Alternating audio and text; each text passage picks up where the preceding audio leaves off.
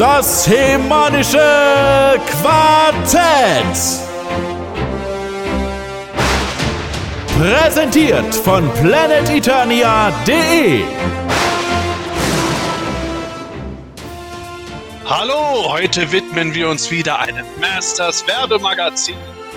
Genauer gesagt dem ersten Heft, das neunzehnhundertfünfundachtzig auch mit dem Titel Magazin verteilt wurde. Vorher kommen wir aber natürlich noch dann zu den News und den Hörerfragen.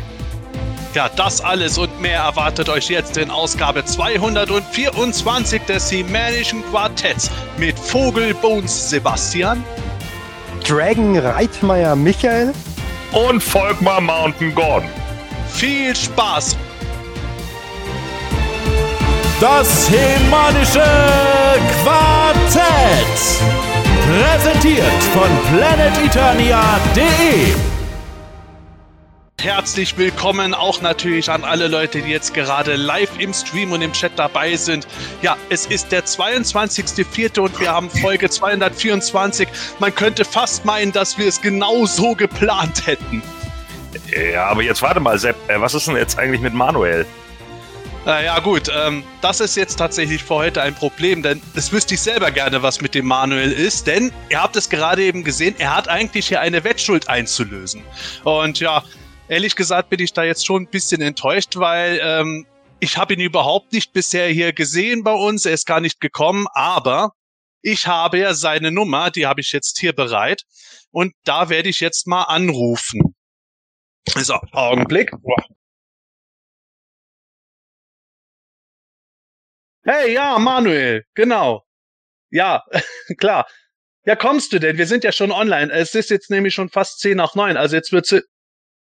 Nee, nee, hör auf. Du musst die Wette wirklich einlösen. Nein. Nein, nein, nein. Nee, in dem Outfit, was ich dir geschickt habe. Genau, ja. Okay. Okay, gut.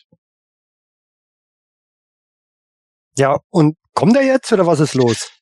Äh, hoffentlich. Also... Wenigstens ist er jetzt schnell dran gegangen, also er steht schon wohl irgendwo bereit, aber ein bisschen müssen wir ihm wohl noch Zeit geben, damit... Äh da bin ich, ich bin da, ich bin da, ich bin da. Da ist die Sau! Ja. Oh. Ja, ja. Mann, oh Mann, oh Mann, oh Mann, oh Mann, oh Mann. Oh mein Gott! Ja, also liebe Zuschauer, das habe nicht ich rausgesucht. Ja, das möchte ich an dieser Stelle gleich mal festhalten. Na klar. Das ist ein Geschmack. Ah. Steht dir ja, gut, genau. Manuel, steht dir gut? Ich wollte gerade schon fragen, wo ist denn jetzt der Unterschied zu sonst? Ach, jetzt hör doch aber auf, ey. Jetzt hör doch auf, das gibt's doch gar nicht. Mann, oh Mensch, also Mann, Mann, an, die, an die Hörer, die das jetzt nicht im Livestream sehen, also ihr solltet vielleicht mal äh, bei uns auf YouTube reinschauen und Manuel zeigt dich mal ordentlich, damit man dich ein bisschen besser sogar noch sieht. Ja, Manuel hat es an, das rote Bandana und das speziell ausgesuchte My Little Pony T-Shirt, made in the eighties. Das ist es. An dieser Stelle übrigens, Volker, viele schöne Grüße. Das ist alleine für dich jetzt gerade. Aber ja, Manuel hatte tatsächlich ein Veto eingelegt. Äh, das äh, Lea Slave Outfit wollte er dann doch nicht tragen. Also ist es das Shirt geworden. Ja, ich danke dir. Ich danke dir, dass du ähm, mich das hast nicht tragen lassen. Das Shirt wäre auch ein bisschen komisch gekommen mit diesen ganzen Ketten hier und ach, lassen wir das. Das ist, glaube ich, dann zu viel des Guten an dieser Stelle. Ja, nach, also. nachdem, du ne, nachdem du beim letzten Mal schon ein Snauzbart-Kostüm anhattest, Manuel, aber das kann man erst ab zehn Uhr zeigen. Also ab zehn Uhr darf Manuel aufstehen. Nee, hör auf, ich habe schon ein Kopfkino. Das gibt's doch gar nicht. Das gibt's doch gar nicht. Nein. Aber das, das, Witz, das Witzige ist ja, man liest ja immer wieder in den Kommentaren, gerade zu Sepp seinen Outfit. Sepp nimmt das Ganze ja Sepp-Style. Das ist vollkommen in Ordnung. Wir lesen aber in den Kommentaren immer wieder mal auch das, ähm, den, das Kommentar oder den Hinweis Sepp der Pirat.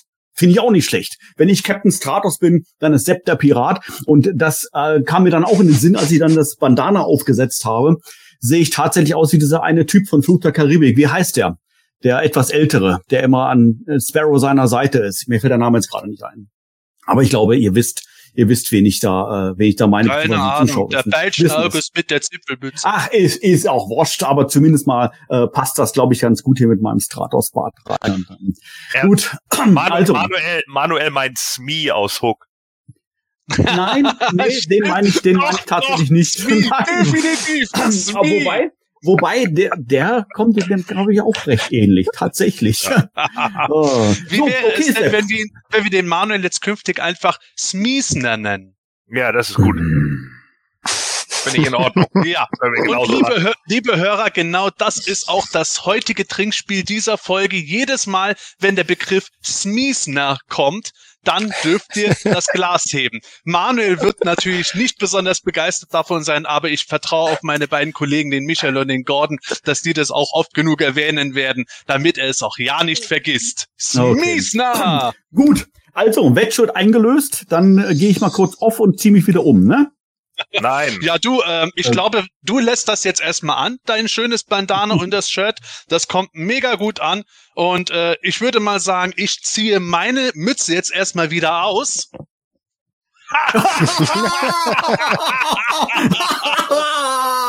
Damit habe ich nicht gerechnet. Yeah. Ja. Sehr genau. gut.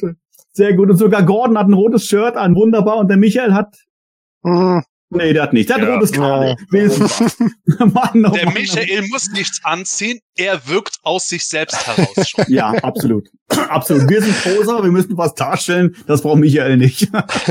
Meine Güte. Das war seine gute Überraschung. Sensationell. Ach, ja, fantastisch. Und äh, an der Stelle an den Live-Chat vielen Dank für die Komplimente für meine äh, Kopfbedeckung. Damit renne ich tatsächlich normalerweise umher, damit mich die ganzen Fangirls nicht erkennen und mir nicht die Kleider vom Leib reißen. Nein, ist natürlich Quatsch, aber tatsächlich, das ist so meine Alltagskopfbedeckung. Äh, und äh, ja, aber ich muss den Selbststyle ja tragen, damit man einfach den Unterschied sieht und alle Leute erkennen, hey, das steht Manuel viel besser, also muss er künftig genauso aussehen. Los, Ach, Leute, votet dafür, in die Kommentare schreiben. Lasst den Eieiei. Daumen oben da. Das läuft schon. Ja, dann möchte ich an dieser Stelle gerne was zu was anderem aufrufen. Äh, wenn Sepp hier schon äh, dermaßen motiviert, dann möchte ich euch auch motivieren. Und zwar äh, schickt mir doch bitte mal Vorschläge für einen äh, Wetteinsatz zum nächsten Clash of the Nerds. Was möchtet ihr, was ich von, was ich Sepp äh, abverlangen soll, wenn er tatsächlich verlieren sollte? Ich bin mal gespannt, was da für schöne Vorschläge kommen. Da werde ich mir dann äh, was Schickes bei raussuchen. ah. Mann, oh Mann, oh Mann. So, ich habe natürlich schon den Anfang der Sendung verpasst. Sepp, wie ist der Stand? Sind wir schon in der Sendung drin? Haben wir schon alle begrüßt? Ich habe euch noch gar nicht begrüßt. Natürlich herzlich, her- schön, dass ihr da seid. Schön, dass ich hier da sein darf in meinem tollen Outfit. Und ich freue mich natürlich jetzt ähm, auf zwei Stunden bestes Nerd-Entertainment. Wir haben ja heute wieder einiges im Programm mit dabei. Natürlich äh, haben wir es in dem Vorschaubild gesehen. Wir werden heute über das Motu-Werbeheft, Werbemagazin sprechen. Da gibt's ein paar Unklarheiten mit der Nummerierung. Ähm, ich werde Sepp da nachher noch ein bisschen, paar, paar Fragen zu stellen, äh, weil wir von eins ähm, fünfundachtzig gesprochen haben, Sepp dann immer wieder von zwei fünfundachtzig und so weiter und so fort. Das klären wir nachher. Aber äh, darüber hinaus haben wir natürlich auch heute wieder jede Menge Fragen im Gepäck. Und wir haben natürlich News mit dabei. Dazu gleich eine eine kleine Anekdote. Der Sepp war ganz stolz, dass er heute Nachmittag unser Aufnahmeskript fertig hat, hat es rumgeschickt. Und ich glaube, ich glaube zwei Minuten später, wenn überhaupt, äh, kamen äh, neue Produktfotos von von von den Origins und, und von anderen äh, Figurenserien. Das Ende vom Lied war. Sepp hat dann sofort seine Mail quasi zurückgerufen hat und gleich kommentiert, halt, stopp, ich muss ein Update schicken. Und dann hat er sie wieder dran gesetzt. Wunderbar. So läuft das. Aber dafür sind wir heute top aktuell. Ich bin schon gespannt, ähm, ähm, was wir uns anschauen werden an, an Figuren und vor allen Dingen natürlich auch, wie unsere Meinungen ähm, dazu sind. Und ähm, dann würde ich tatsächlich sagen, äh, lieber Sepp, nachdem ich jetzt unsere Zuschauer natürlich wieder motiviert habe, den Chat zu benutzen. Seid fleißig, postet. Ich sehe schon hier gerade, dass äh, ihr, ihr seid schon fleißig am, am, am Schreiben. Der Sepp, der ist auf alle Fälle wieder dabei, hat ein Auge drauf. Übrigens hatte ich überlegt gehabt, eine Augenklappe zu machen als Pirat, aber hab's ja doch nächstes Mal doch nicht mehr. Ey, das, das will ich immer noch machen irgendwann. Ich warte okay. immer noch drauf, bis wir die erste Masterverse Origins oder He-Man einundzwanzig Blade Figur bekommen. Oh. Das wäre mein Ding gewesen. Jetzt oh. haben wir es natürlich schon verraten. Verdammt, Miesner! Oh nein, Mann. Moment. Miesner war es ja. Miesner war es, Prost. hm. ah, ja, ja, ja, ja, genau. Also, der, der, der Sepp hat ein Auge drauf und wird natürlich wieder das ein oder andere Kommentar auch einblenden und vielleicht, wenn eine Frage dabei ist, vielleicht kommen wir dann dazu, das Ganze dann zu beantworten. Gut, dann würde ich sagen, widmen wir uns doch den Hörerfragen. Ähm, wir haben tatsächlich ja wieder einige mit dabei. Einleitend natürlich wieder die Frage an dich, lieber Sepp. Wie kann man uns denn überhaupt Hörerfragen schicken? Ja, das ist ganz einfach. Ihr schickt uns einfach eine E-Mail an quartett at planeteternia punkt de. Und äh, ja, wenn es nicht gerade eine Anfrage ist, Sepp, kannst du mir Unterwäschebilder von dir oder Manuel oder Gordon oder Michael schicken oder am besten alle vier zusammen, dann äh, können wir schauen, ob wir die in einer der nächsten Folgen dann beantworten können. Also quartett at planeteternia punkt de. Wunderbar. Gut, die erste Frage, äh, die kommt, die kommt vom äh, Julian und ähm, Ersch hat Folgendes geschrieben. Michaels Sammlung kennen wir inzwischen gut. Auch Gordon zeigt viel auf Instagram. Im Toybox-Podcast erwähnt Sepp, dass Fremde immer ganz überwältigt von seinem Toyroom sind. In den Videos bei euch sieht man immer nur einen Winkel des Raums hinter Sepp. Kann man seine Sammlung auch mal zeigen oder gibt es die schon irgendwo zu sehen? Als wenn ich die Frage mir ausgedacht hätte. Das ist ja unfassbar. Lieber Julian, Clash of the Nerds, schau es dir an. Ich hab's probiert. Ich habe es probiert. Aber die Antwort jetzt vom Sepp. Ja, also wenn ihr meine Sammlung sehen wollt, bitteschön. Das war's. Äh, nein, das ist jetzt natürlich nur der Teil. Ich habe gerade einen Teil meiner Sammlung wieder abgebaut und äh, ich habe es schon beim Clash of the Nerds gesagt. Ich bin tatsächlich jemand, der nicht unbedingt so gerne seine Sammlung ähm, online zeigt. Ähm, Zum einen, weil äh, hier ständig irgendwas im Umbau ist und ich jetzt zum Beispiel auch noch vorhabe, mir noch ein paar neue Regale zu holen. Jetzt ist gerade tatsächlich hier vor mir wieder eine, wieder eine meiner Lampen kaputt gegangen. Die muss ich also nochmal komplett austauschen, weil es ist ja nicht mit Glühbirne, sondern eine L E D-Lampe und äh, sprich, es ist immer eine Baustelle. Und zum anderen muss man sich das auch mal überlegen. Ich bin ja nicht so ein O V P-Sammler wie der Gordon, sondern ich bin Auspacker und muss den ganzen Bums auch noch abstauben. Und äh, ja, bei The Toys of Masters of the Universe sieht man das manchmal zum Teil, wenn ich dann wieder irgendwo ein Fleckchen bei einer Figur oder so vergessen habe, dann ist das eingestaubt und es ist wirklich verdammt viel Arbeit und bis ich hier alles abgestaubt habe, jede einzelne ausgepackte Figur mit Zubehörteilen, bis dahin hat der Michael zehn weitere Toyboom-Videos. Das finde ich witzig, dass du das ansprichst, weil unsere zweite Hörerfrage, ebenfalls zum Julian, beschäftigt sich, glaube ich, genau mit diesem Thema, mit Staub. Gordon, was schreibt er denn? Ja, er fragt, äh, wie oft und wie genau entstaubt ihr eure ausgepackten Figuren? Äh, und äh, habt ihr da Tipps und äh, wie geht ihr generell mit dem Thema Staub um? Ist das ein Thema bei der Überlegung, auspacken oder nicht? Viele Grüße und tausend Dank für die schönen Stunden. Gern geschehen, gern geschehen. Ähm, ja, also Staub ist natürlich grundsätzlich schon ein Thema, das ist überall ein Thema. Aber da sich die Frage hier auf ausgepackte Figuren bezieht, ist das kein Thema, denn ich habe keine ausgepackten Figuren. Ähm, alles, was ich jetzt aktuell hier aber in meinem Toyroom habe, ist O V P. Äh, von daher, äh, ja, nichts Ausgepacktes, aber auch O V P-Sammler müssen natürlich entstauben. Ja. Da fällt mir nämlich spontan ein äh, schönes Video von unserem Michael ein, das er vor zwei Wochen, glaube ich, auf Instagram gepostet hat. Ähm, so ähnlich äh, mache ich das auch, ähm, sag ich mal, in unregelmäßigen Abständen. Und was der Michael da gemacht hat, das kann Michael jetzt kurz mal selber erklären. Genau, da musste ich mal wieder den kompletten Toyroom abstauben, wobei das bei mir echt relativ selten der Fall ist, weil das ist komplett abgedunkelt, das Zimmer. Und wenn da ähm, abgedunkelt ist und jetzt nicht so viel Betrieb in diesem Zimmer ist, dann entsteht da einfach auch nicht so viel Staub. Von dem her ist das gar nicht so wild, aber es musste halt mal wieder sein. Und das Video, glaube ich, das du ansprichst, da habe ich mal wirklich die die komplette Vintage-Line im wahrsten Sinne des Wortes als Line aufgestellt, so wie, ja. so, wie, wie so eine Dominobahn. Ähm, auch ähm, von, nach Waves sortiert, weil ich habe dann, als ich abgestaubt habe, gleich mal ein bisschen umgestellt und habe, ähm, früher hatte ich ja noch Heroic Warriors, Evil Warriors, Horde, Snakeman sortiert, die Vintage-Mocks, jetzt habe ich es wirklich mal nach, nach Waves sortiert, ähm, aber es hält sich tatsächlich echt in Grenzen mit dem Abstauben, auch bei den Losen. Ich habe ja ein paar lose Figuren, gerade bei den Origins und auch die Mega-Constructs, Minifiguren. Tatsächlich bildet sich da kaum Staub, ähm, wenn, dann mache ich es halt mit dem mit dem Swiffer mal abstauben, aber das ist ähm, hält sich echt in Grenzen. Zum Glück. Ich, Ich könnte mir vorstellen, dass du auch ähm, beim Eingang in dein Toy Room so eine Art Luftschleuse, glaube ich, hast. Ne? Hast du das nicht mehr erzählt gehabt? Ja, ja. Wo ähm, dekontaminiert wird und sowas alles? Genau, da kommt dann der Sog und da saugt's eh den ganzen ja. Staub aus. Das ist praktisch, ja. Ah, okay, okay, okay, okay.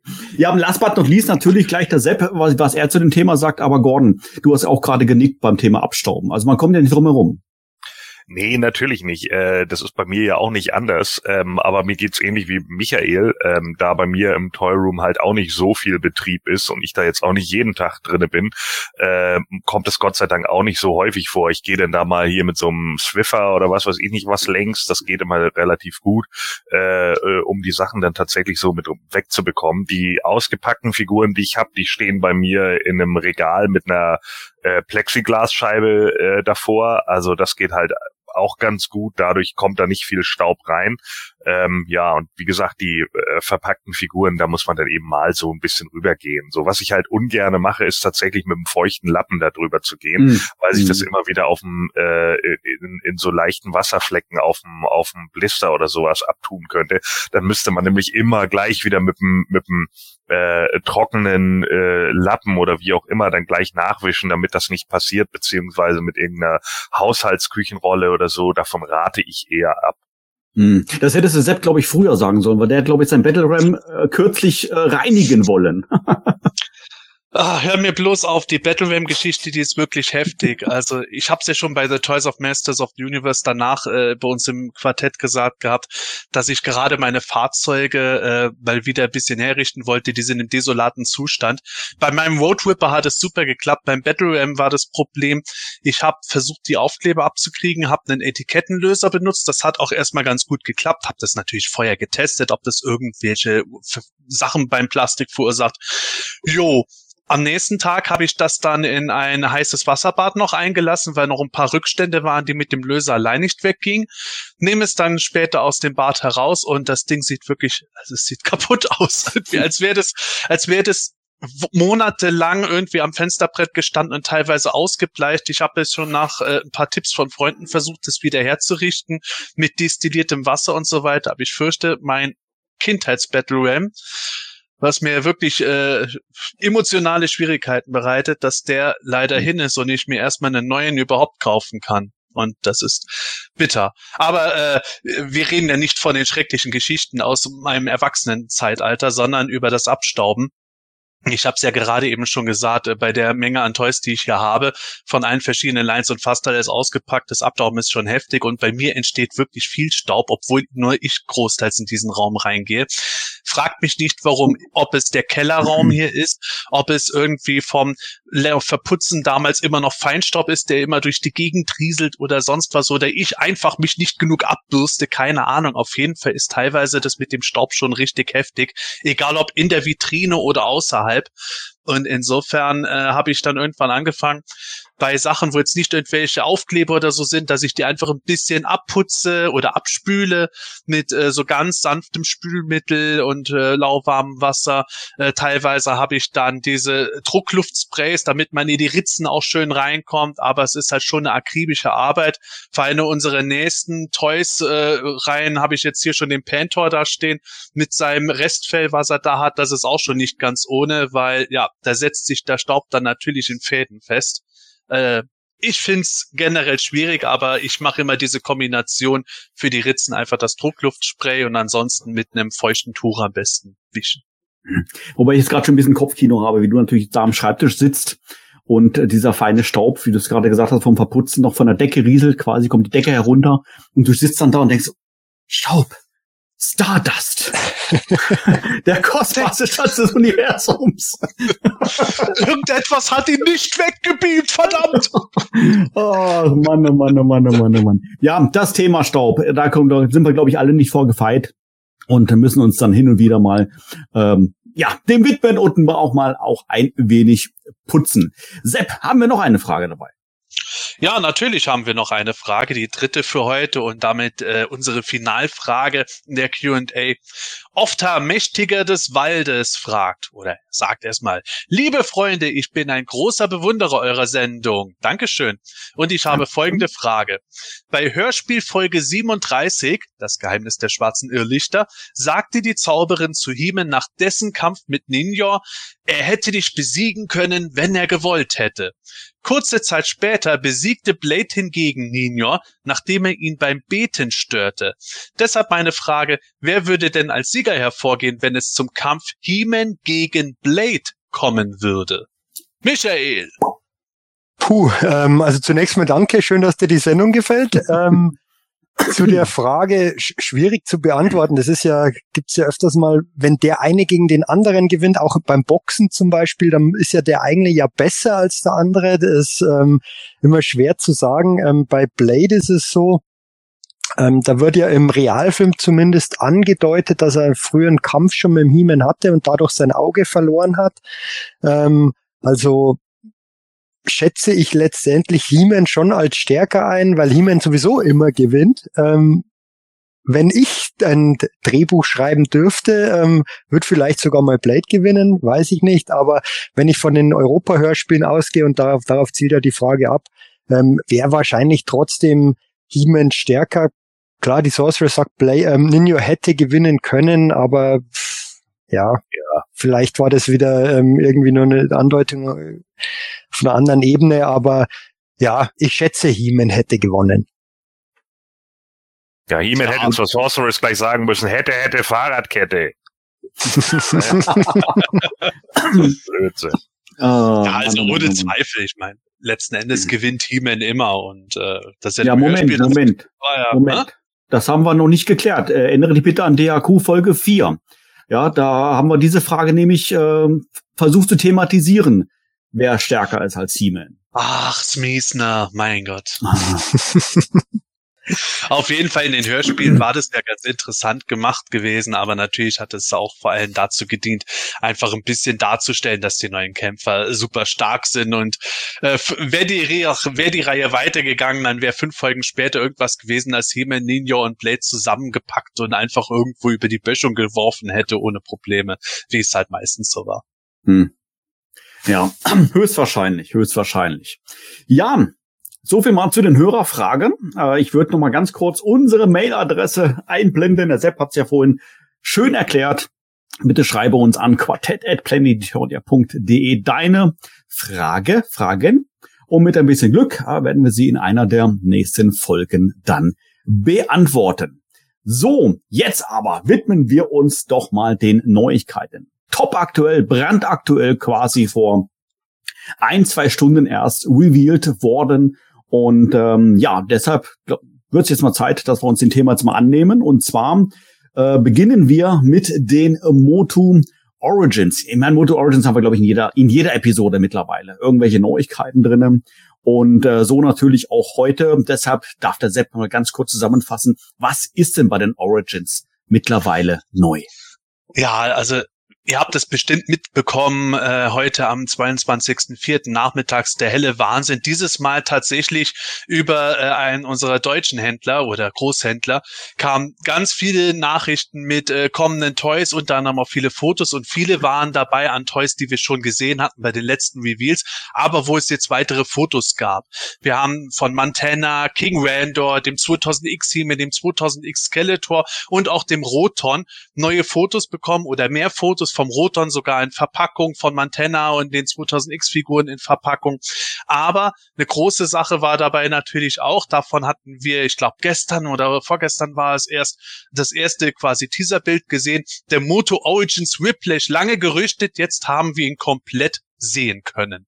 Ja, Whiplash bei den Origins, im Grunde wie man es erwarten würde. Das Spannende war da natürlich, wie ist der Schwanz umgesetzt? Ja, die Frage würde ich gleich mal weiterreichen an den Michael. Was denkst du? Ähm, ich bin absolut begeistert von der Figur. Toll umgesetzt. Ähm, das mit dem Schweifenden auch ganz gut gemacht. Der scheint ja zum Aufstecken zu sein. Den kann man abnehmen. Ähm, ich frage mich zwar ehrlich gesagt, warum, weil wer stellt sich den Whiplash ohne seinen Drachenschweif auf? Aber vielleicht liegt es ja auch an der Verpackung, dass er irgendwie dadurch besser verpackt werden kann. Ich weiß es nicht. Ähm, aber die Figur toll umgesetzt. Sehr nah an der Vintage-Figur dran. Der Speer hat meiner Meinung nach ein bisschen dunkleres ähm, Rot ähm, als die Vintage-Figur. Da war er eher orange, aber passt trotzdem gut. Was man auf den Bildern schon sehen hat können, ähm, hat ja auch Sepp auch schon öfters mal angesprochen, ist, dass, dass auch, auch das Gesicht übernommen wurde mit dem Zahn, der aus der Nase zu kommen scheint. Da hätte man ähm, vielleicht ein bisschen was verändern können. Es ist zwar Vintage akkurat, aber bei den Classics wurde das ein bisschen besser gelöst mit dem Zahn, weil der einfach weiter, weiter unten ansetzt. Aber mich persönlich stört's eigentlich nicht und ich, ich freue mich richtig auf die Figur und ähm, bin schon gespannt, wann die zu haben sein wird. Die war ja für die Wave neun, glaube ich, angekündigt. Ähm, schauen wir mal, ob er da wirklich auch dann erscheint.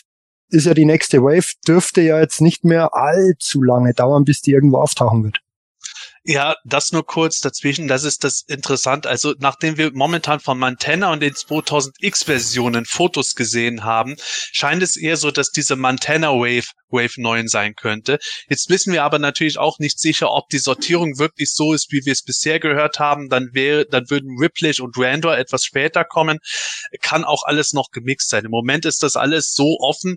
Die Sachen sind allesamt irgendwie für Ende Oktober diesen Jahres angekündigt. Ihr wisst es, selbst wenn ihr die Sachen sammelt, ob das dann wirklich auch da kommen wird oder nicht, ist dann wieder die Frage. Höchstwahrscheinlich, es wurde schon im Live-Chat gefragt, Michael, wann kann man die, mit den ersten Toys rechnen in Malaysia? Äh, wahrscheinlich zwei Tage, nachdem du die ersten Toys bei dir hast. Ja, genau. Eigentlich dachte ich gerade, Michael zeigt sie gleich in die Kamera. Äh, Hier sind sie übrigens, ja. ich ich habe oh, tatsächlich Mann. den Händler in, in Malaysia schon angeschrieben, ob schon irgendwie Zeichen der neunten Wave zu sehen sind. Ähm, er hat geschrieben, er hält die Augen offen und ähm, wartet eigentlich selbst schon drauf, dass es irgendwas gibt, aber bisher ähm, hm. noch nichts. Das ist unglaublich, unglaublich. Ähm, gerade bei, bei, bei Whiplash oder generell gibt es einige Moto Origins Figuren, äh, wenn ich mir die anschaue, ist so der erste Gedanke, uh, die sieht ja tatsächlich genauso aus wie das Original. Erfahrungsgemäß, wenn ich diesen Gedanken habe, stört das den Sepp, weil er wünscht sich Innovation. Das darf er gleich erklären. Vorher ähm, die Frage an den Gordon. Generell von, äh, von was hältst du von Whiplash, von Whiplash? Vielleicht hast du auch noch ein oder andere Gedanken zu den anderen Figuren. Ähm, ja, also ich fand den eigentlich auch ziemlich gut umgesetzt. Ähm, das mit dem äh, Zahn aus der Nase war auch gleich das Erste, was ich nachgeguckt habe, wo ich dann auch dachte, nee, keine Ahnung. Und bei dem äh, ja bei dem Schweif hinten drauf habe ich mir noch überlegt, so ob man den eventuell später mit Redlaw kombinieren kann, bei dem man das dann vielleicht auch abnehmen kann oder so. Da müsste man natürlich nochmal schauen, ne? Das sieht wahrscheinlich nicht aus, aber naja, wenn es schon die Möglichkeit gibt, dass man da irgendwie was äh, Mix and Match machen kann, warum dann nicht auch so? Hm. Eventuell kam mir so gerade der Gedanke, vielleicht, dass er auch in Fahrzeuge reinpassen könnte, vielleicht? Möglich ist es ja, äh, wobei ich das dann irgendwie komisch finden würde, wenn er dann nur in die Fahrzeuge reinpasst, ohne den Schweif. Also das sieht dann auch hm. irgendwie strange aus, glaube ich. Ja, und die hm. anderen Figuren, die hatten wir ja das letzte Mal schon besprochen. Ähm, da gab's für mich jetzt eigentlich gar nicht so viel Neues zu sagen, außer vielleicht zu dem Roton, Äh, den wir jetzt hier nochmal ein bisschen klarer sehen konnten mit dem Monogramm und so. Das finde ich schon ziemlich gut.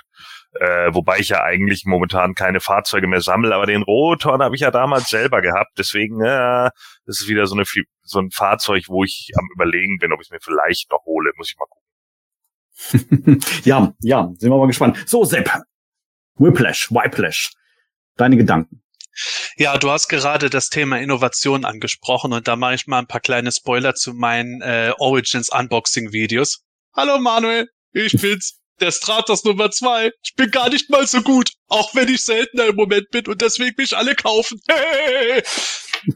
Und dagegen gibt es, hallo Manuel, ich bin Bassoff. Ich sehe fast aus wie früher, aber ich habe eine schöne Innovation bei meinem Kopf bekommen, um den Helm besser aufsetzen zu können. Das gefällt dem Sepp.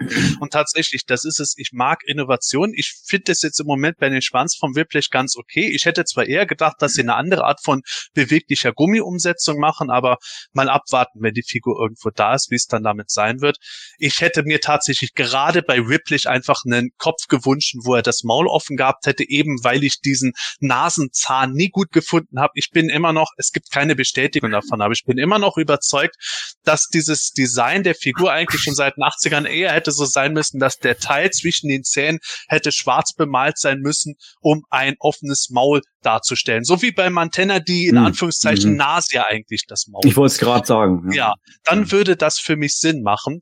Und äh, so ist es für mich immer was Störendes gewesen. Ich fand es immer eigenartig. Ich mag Ripley aber trotzdem total gerne.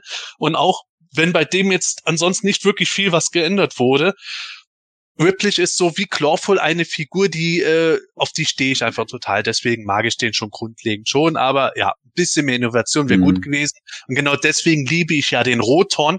Jetzt in der in der Box, also, also die Box sieht natürlich wieder toll aus. Aber jetzt haben wir auch gesehen, wenn er mit den Monogramm-Teilen versehen ist. Äh, auf dem Boxart natürlich nicht, aber wir sehen auf, auf der Schachtel vorne ist drauf. Und die Cockpit-Haube ist ja dabei. Und die andere Frontpartie, die in Rot ist.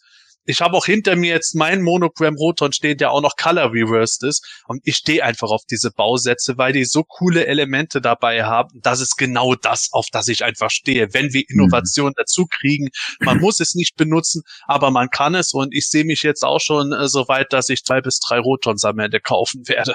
Mhm. Also Rothorn ist ein absolutes Muss. Damals schon eines meiner Lieblingsfahrzeuge gewesen in den achtziger Jahren. Und ich äh, finde es äußerst spannend und ich, mich würde mal äh, die ähm, Entscheidungskriterien mal ähm, interessieren. Ähm, wir haben teilweise Figuren und Fahrzeuge, die, werden, die sind extremst innovativ umgesetzt, andere wiederum gar nicht. Nach welchen Kriterien da wohl vorgegangen wird? Äh, keine Ahnung. Ja, das war auch keine Frage zum Beantworten, das war rhetorische. Rhetorische Frage. Wissen wir ja auch gar nicht. Mein Außer Gott, du stellst eine Frage, ja. Dann sind wir doch versucht zu antworten. Wenn Nein. Sein, das Leute, das war eine Nein. Frage an euch. Die, die Antwort werden wir sicherlich äh, zum Ende der Sendung bekommen, wenn der Gordon wieder Scott Knightley anruft, weil wenn es einer weiß, dann natürlich er. Nee. Gut. Was aber so sieht's aus.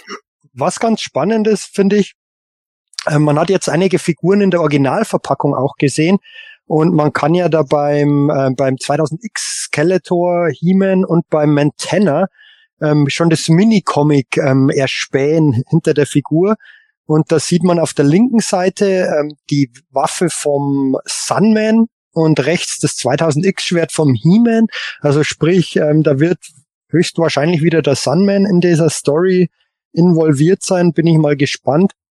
Ob dann eben in dieser Wave, weil die ja offensichtlich alle drei in derselben Wave erscheinen werden, weil sie das gleiche Minicomic dabei haben, muss es noch eine vierte Figur geben. Da Sunman dabei ist, vielleicht gibt's da dann ähm, entweder ein Digitino oder ähm, Space Sam. Pickhead irgendwie, gen- ist das schon bekannt mit Pickhead? Ich weiß es nicht, ob es bisher offiziell bekannt geworden ist, aber Pickhead wurde ja auch erwähnt und äh, es könnte sein, dass die vierte Figur dann auch Pickhead sein könnte. Wissen wir nicht. achtzehn, ja. Ja, rein theoretisch könnte es sogar sein, dass Mattel es macht wie bei den Vintage-Head-Versionen, dass sie He-Man und Skeletor als Figur Nummer fünf und sechs in einer Wave rausbringen, aber ja, ich denke mal, es werden vierer Waves. Müssen wir einfach mal abwarten, aber ich hoffe zumindest, dass wir zuerst Pickhead bekommen und dann das Digitino. Hm. Ganz, in, ganz, ganz interessant, dass jetzt auch auf der Karte oben dieser vierzig-Jahre-Sticker anscheinend überall drauf ist. Ja, das war Das genau. war da vorher noch nicht, ähm, komisch, weil es gibt ja schon eine, äh, zweiundzwanzig, eine New vierhundertzweiundzwanzig Wave, das geht jetzt hier ab, da stand ja ähm, oben im Ecke mal auf den U S-Karten New vierhundertzweiundzwanzig oder einundzwanzig oder wann auch immer die rausgekommen sind und das wurde jetzt ersetzt durch diese vierzig, ähm, auch ganz interessante Neuerung. Ist Ihnen das selber aufgefallen, dass Sie Geburtstag haben? Ähm, ähm, was hattest du gerade gesagt, Michael? Denkst du, dass das ein Sticker ist, die vierzig, oder ist das gedruckt auf der Karte? Ich glaube, das ist, das dürfte so ein Hologramm-Sticker sein, schätze ich. Der ist ähm, Denke ich auch. Bei, der, bei dem Anniversary He-Man ja auch schon mit drauf. Ähm, ich werde tatsächlich versuchen, wenn ich die Karten kriege, wenn es leicht runtergeht, dass ich das runtermache, weil mir gefällt der jetzt nicht so gut. Mir gefällt das New-Logo besser. Also wäre zu erwarten, Sepp, dass dann dort dann das New vierhundertzweiundzwanzig drunter ist? Also Mattel würde ich ja alles zutrauen. Ich habe es schon mal gesagt. Mhm. Ich traue denen auch zu, dass die Wave mit drei Sunman-Charakteren bringen. Aber nee, ähm, ich äh, denke, dass dieses äh, New vier zweiundzwanzig-Logo möglicherweise bei den Verpackungen jetzt nicht dabei ist, weil ähm, es käme drauf an, wie gut dieser Sticker jetzt abzupellen ist. Äh, man könnte vom Druck her das gar nicht so wirklich machen, dass man jetzt diese Hologramm-Beschichtung dort in eine mit dem normalen Druck vonstatten macht. Mhm. Das wird immer als Sticker gelöst. Wenn der leicht abzupellen ist, könnte das Logo drunter sein, aber wenn das halt ein bisschen festerer Kleber ist, dann äh, macht es natürlich keinen Sinn, das drauf zu haben. Da könnten wir fast schon eine Wette drauf abschließen, Manuel. Entschuldigung. Miesner. Ja. Liebe Zuschauer, bitte dran denken. Schickt mir eure Wetteinsätze, aber bitte nicht per E-Mail, weil jetzt kann ihr das Set nämlich auch lesen. Diese, diese E-Mail. Ja, also okay. bevor jetzt, bevor jetzt tatsächlich alle Leute anfangen, irgendwelche Sticker von Karten abzuholen, ne, lasst das lieber bleiben, Leute. Die Gefahr dabei, dass ihr euch die Karte hinterher versaut, weil irgendwas abreißt oder so, ist relativ hoch bei solchen Sachen. Also ich, ich werde es mal dem, probieren, wenn ich eine Figur da habe. Ich hab Natürlich bei probierst Vintage, du das. Du hast das beim Batman auch probiert. Entschuldigung, ihr, Michael. Ja. Ihr packt sie auch aus. Aber Gott, ich habe bei den Vintage-Figuren tatsächlich alle Preissticker runtergemacht. Es war ewig gedauert, mhm. war zähe Angelegenheit, habe aber dabei keine Karte zerstört. Na, immerhin. Aber es hat gedauert. Ich kann mir das so richtig vorstellen, wie du dann da so einen Glaskasten hast, weißt du, wo diese Handschuhe eingenäht sind und du dann da die Figur dann da so ja. ähm, mit einem Skalpell und sonst irgendwas dann behandelst und den Preis abzubekommen. Tatsächlich mit dem Wattestäbchen so, so, ein, so, ein, so, ein, so ein Lösemittel drauf, Föhn hin und dann ganz langsam Stück für Stück runterpellen. Und das geht Unfassbar. eigentlich ganz gut. Unfassbar. Und dann fährt die Tram vorbei und dann fängst du an zu zittern, weil es vibriert. Ja, wahrscheinlich.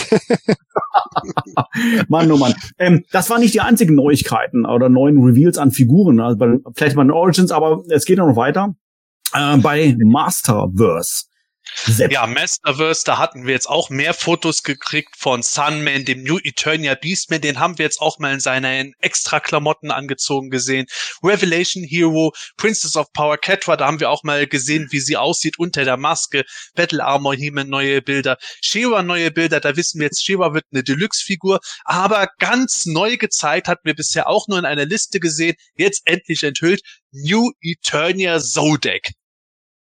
So, und dort ist er und dann darf der Michael mal beginnen zu kommentieren. Muss ich sagen, gefällt mir richtig gut. Ähm, toll umgesetzt, auch mit den Neuerungen, mit den Innovationen, die das Sepp immer fordert, die sind hier tatsächlich vorhanden und ähm, sieht echt toll aus. Ähm, er hat ja so eine Art Schulterpolster und zwei so Stäbe mit ähm, ja Spitzen, die wie sein Blaster aussehen. Die können ähm, am Rucksack versta- oder an der Rüstung hinten verstaut werden. Er hat ähm, eine Unterbringung seitlich am Oberschenkel für seinen Blaster. Ähm, sieht einfach richtig gut aus. Finde ich eine Top-Umsetzung, werde ich mir definitiv holen. Und ähm, die Figur macht aus meiner Sicht einfach Spaß. Ähm, ich habe ja Zodek lange nicht so toll gefunden als Charakter, weil ich das Design nie so spannend fand, aber mittlerweile ähm, mag ich den richtig gerne und ähm, toll umgesetzt. Also es Mittlerweile gibt's wirklich einige Umsetzungen, die mich absolut überzeugen. Auch der Beastman, den Sepp angesprochen hat mit dem Fell, da war ich mir noch nicht so sicher, ähm, wie das so aussehen wird, aber ähm, überzeugt mich voll. Also die zwei sind für mich tatsächlich ähm, so die Highlights von den gezeigten. Ja, bei äh, Zodek habe ich ja schon bei The Toys of Masters of the Universe gesagt, äh, Zodek hat bei mir immer einen Softspot. Ich habe den immer gemocht, obwohl er eigentlich so schlicht gegenüber vielen anderen Figuren aussieht. Und äh, obwohl ich bei der Masterverse Toyline eher generell kritisch eingestellt bin, der, die New Eternia-Sachen, die überzeugen mich bisher fast alle. Und so ist es auch bei Zodek und Beastman. Der Zodek, der ist der Hammer. Die Schulterpolster, die passen irgendwie ziemlich gut dazu. Und auch wie er diese beiden Stäbe zu seinem quasi zweitausend X Kampfstab dann verbinden kann, aber hinten auf der Rüstung tragen kann. Und dann, ey, ganz ehrlich, ein Holster für seinen Blaster. Wie lange habe ich darauf gewartet? Ohne Witz, ich wollte schon immer irgendwas haben, dass er, dass so eine Pistole an der Seite bei einer Figur positioniert werden kann. Wir haben es bei den Klexis bei Sword gehabt und jetzt bei Zodek. Da bin ich richtig geflasht und genauso bei Beastman. Ähm, dieser vintage-mäßigere Look, das kann man ja bei den ganzen Eternia-Figuren machen, das ist ja vollkommen okay, aber mich flasht es total mit diesen neuen Extrateilen, die er hat, diese Rüstung, die ein bisschen auf den Prototypen-Looks basiert und dann noch weitere Stachelelemente, der ist ja dermaßen gepanzert jetzt, also das gefällt mir richtig gut, das wäre tatsächlich auch sowas von Zodiac und Beastman, diese Design-Elemente, wenn sie das bei der Revelation-Serie irgendwo gebracht hätten, wie sie dann in naher Zukunft ausgesehen hätten, das hätte mir teilweise besser gefallen als sowas wie der ja äh, oberkörperfreie Beastman, den wir dann in der Serie selber bekommen haben. Ich finde das geil. Hm. Absolut. Gordon? Äh, ja, ich mag die beiden Designs tatsächlich auch, äh, ändert allerdings trotz alledem nichts an meiner Meinung. Also ich werde die äh, Toyline nicht mehr anfangen zu sammeln. Ich mag auch äh, tatsächlich einigermaßen das Gesicht von Catra. Mir äh, stehen da vielleicht die Augen sogar ein bisschen zu weit auseinander, äh, wenn sie die Maske abhat, aber das geht noch. Also das ist äh, okay von der Umsetzung her. Ja, das ist jetzt hier das Bild mit äh, der Maske auf, aber ohne Maske hatten wir sie ja vorher noch nicht gesehen. Und ähm, ja, ist ganz gut geworden. Ja, Zodiac gefällt mir auch sehr gut. Ähm, passt tatsächlich so die Erweiterung, die man jetzt irgendwie gebracht hat. Äh, sieht jetzt natürlich ein bisschen klobiger aus mit den Schulterpolstern, aber das ist nun mal ganz normal, ne? Das gehört ihm dann so gesehen mit dazu. Aber hier machen hier machen die Neuerungen tatsächlich was aus. Auch äh, das Berserker-Outfit, das Beastman jetzt anhat, finde ich ganz gut mit äh, dem Fell und so weiter und so fort. Wie gesagt, hat mich nicht so weit überzeugt, dass ich jetzt sagen würde, oh cool, die Figuren muss ich unbedingt haben. Dafür ist mir die Toyline halt einfach doch äh, ja wieder nicht nostalgisch genug angehaucht, aber ähm, ja, so von vom designtechnischen Standpunkt her finde ich die alle schon sehr gelungen. Ja. Ich würde nur sagen, bei äh, Hero und Catra wiederum, da haben wir jetzt ein bisschen mehr gesehen, die begeistern mich immer noch nicht. Also Hero finde ich wirklich sehr schwach. Vielleicht, äh, weil er sehr auf Revelation-Stil gemacht werden soll und der Kopf für mich immer noch zu jünglich aussieht und die Hose irgendwo ja. zu dick. Egal in welcher Pose, mir gefällt er nicht. Mir gefallen im Übrigen immer noch die dünnen Capes nicht in den Fotos. Ich hoffe, die sehen wirklich in der Finalversion dann dichter aus. Das ist einfach, also es wäre dreist, wenn wir die so grobmaschig bekommen. Und äh, auch bei Catra unter der Maske, ich finde Catra so ganz okay. Ich, ich kann jetzt eigentlich nichts gegen die sagen, aber die zieht mich nicht so richtig. Ähm, obwohl ich das Design von ihr grundlegend mag, aber irgendwie, keine Ahnung warum, die Moto Classics Version von Catra ist immer noch mein Favorit dabei. Da komme ich einfach noch nicht ganz von weg. Hm. Und was auch schade ist, finde ich, bei Sunman, also mir sagt das Design sowieso nicht so zu. Ähm, und zwar, wenn man die ähm, Rückseite sieht, sieht man, dass die Flügel mit so einem silberfarbenen Pin zusammengemacht sind, ähm, wo sie oben beweglich sind, sieht, finde ich, auch nicht so toll aus. Ähm, klar, die meisten stellen ihn natürlich so auf, dass man ihn von vorne sieht, da wird man, wird man es wahrscheinlich kaum sehen, aber ich finde, das hätten sie schon mit, ähm, weiß ich nicht, zumindest irgendwie gelb einfärben können. Ähm, wirkt, finde ich, auf den Bildern zumindest etwas störend, auch wenn es nur, nur auf der Rückseite ist. Ah, ich verstehe, was du meinst. Ähm, ich glaube, die wollten da auf Nummer sicher gehen, bevor da wieder irgendein Plastik bricht. Das gab es teilweise bei den D C Universe Classics Figuren auch. Und äh, Moto Classics haben ja auch damals die gleichen Flügel benutzt wie Hawkman und Co. Vielleicht liegt es daran, haben sie auch bei der Origins Sorceress gemacht, wobei da die Pins auf der Rückseite schön hinter der Haube mhm. versteckt sind. Ja.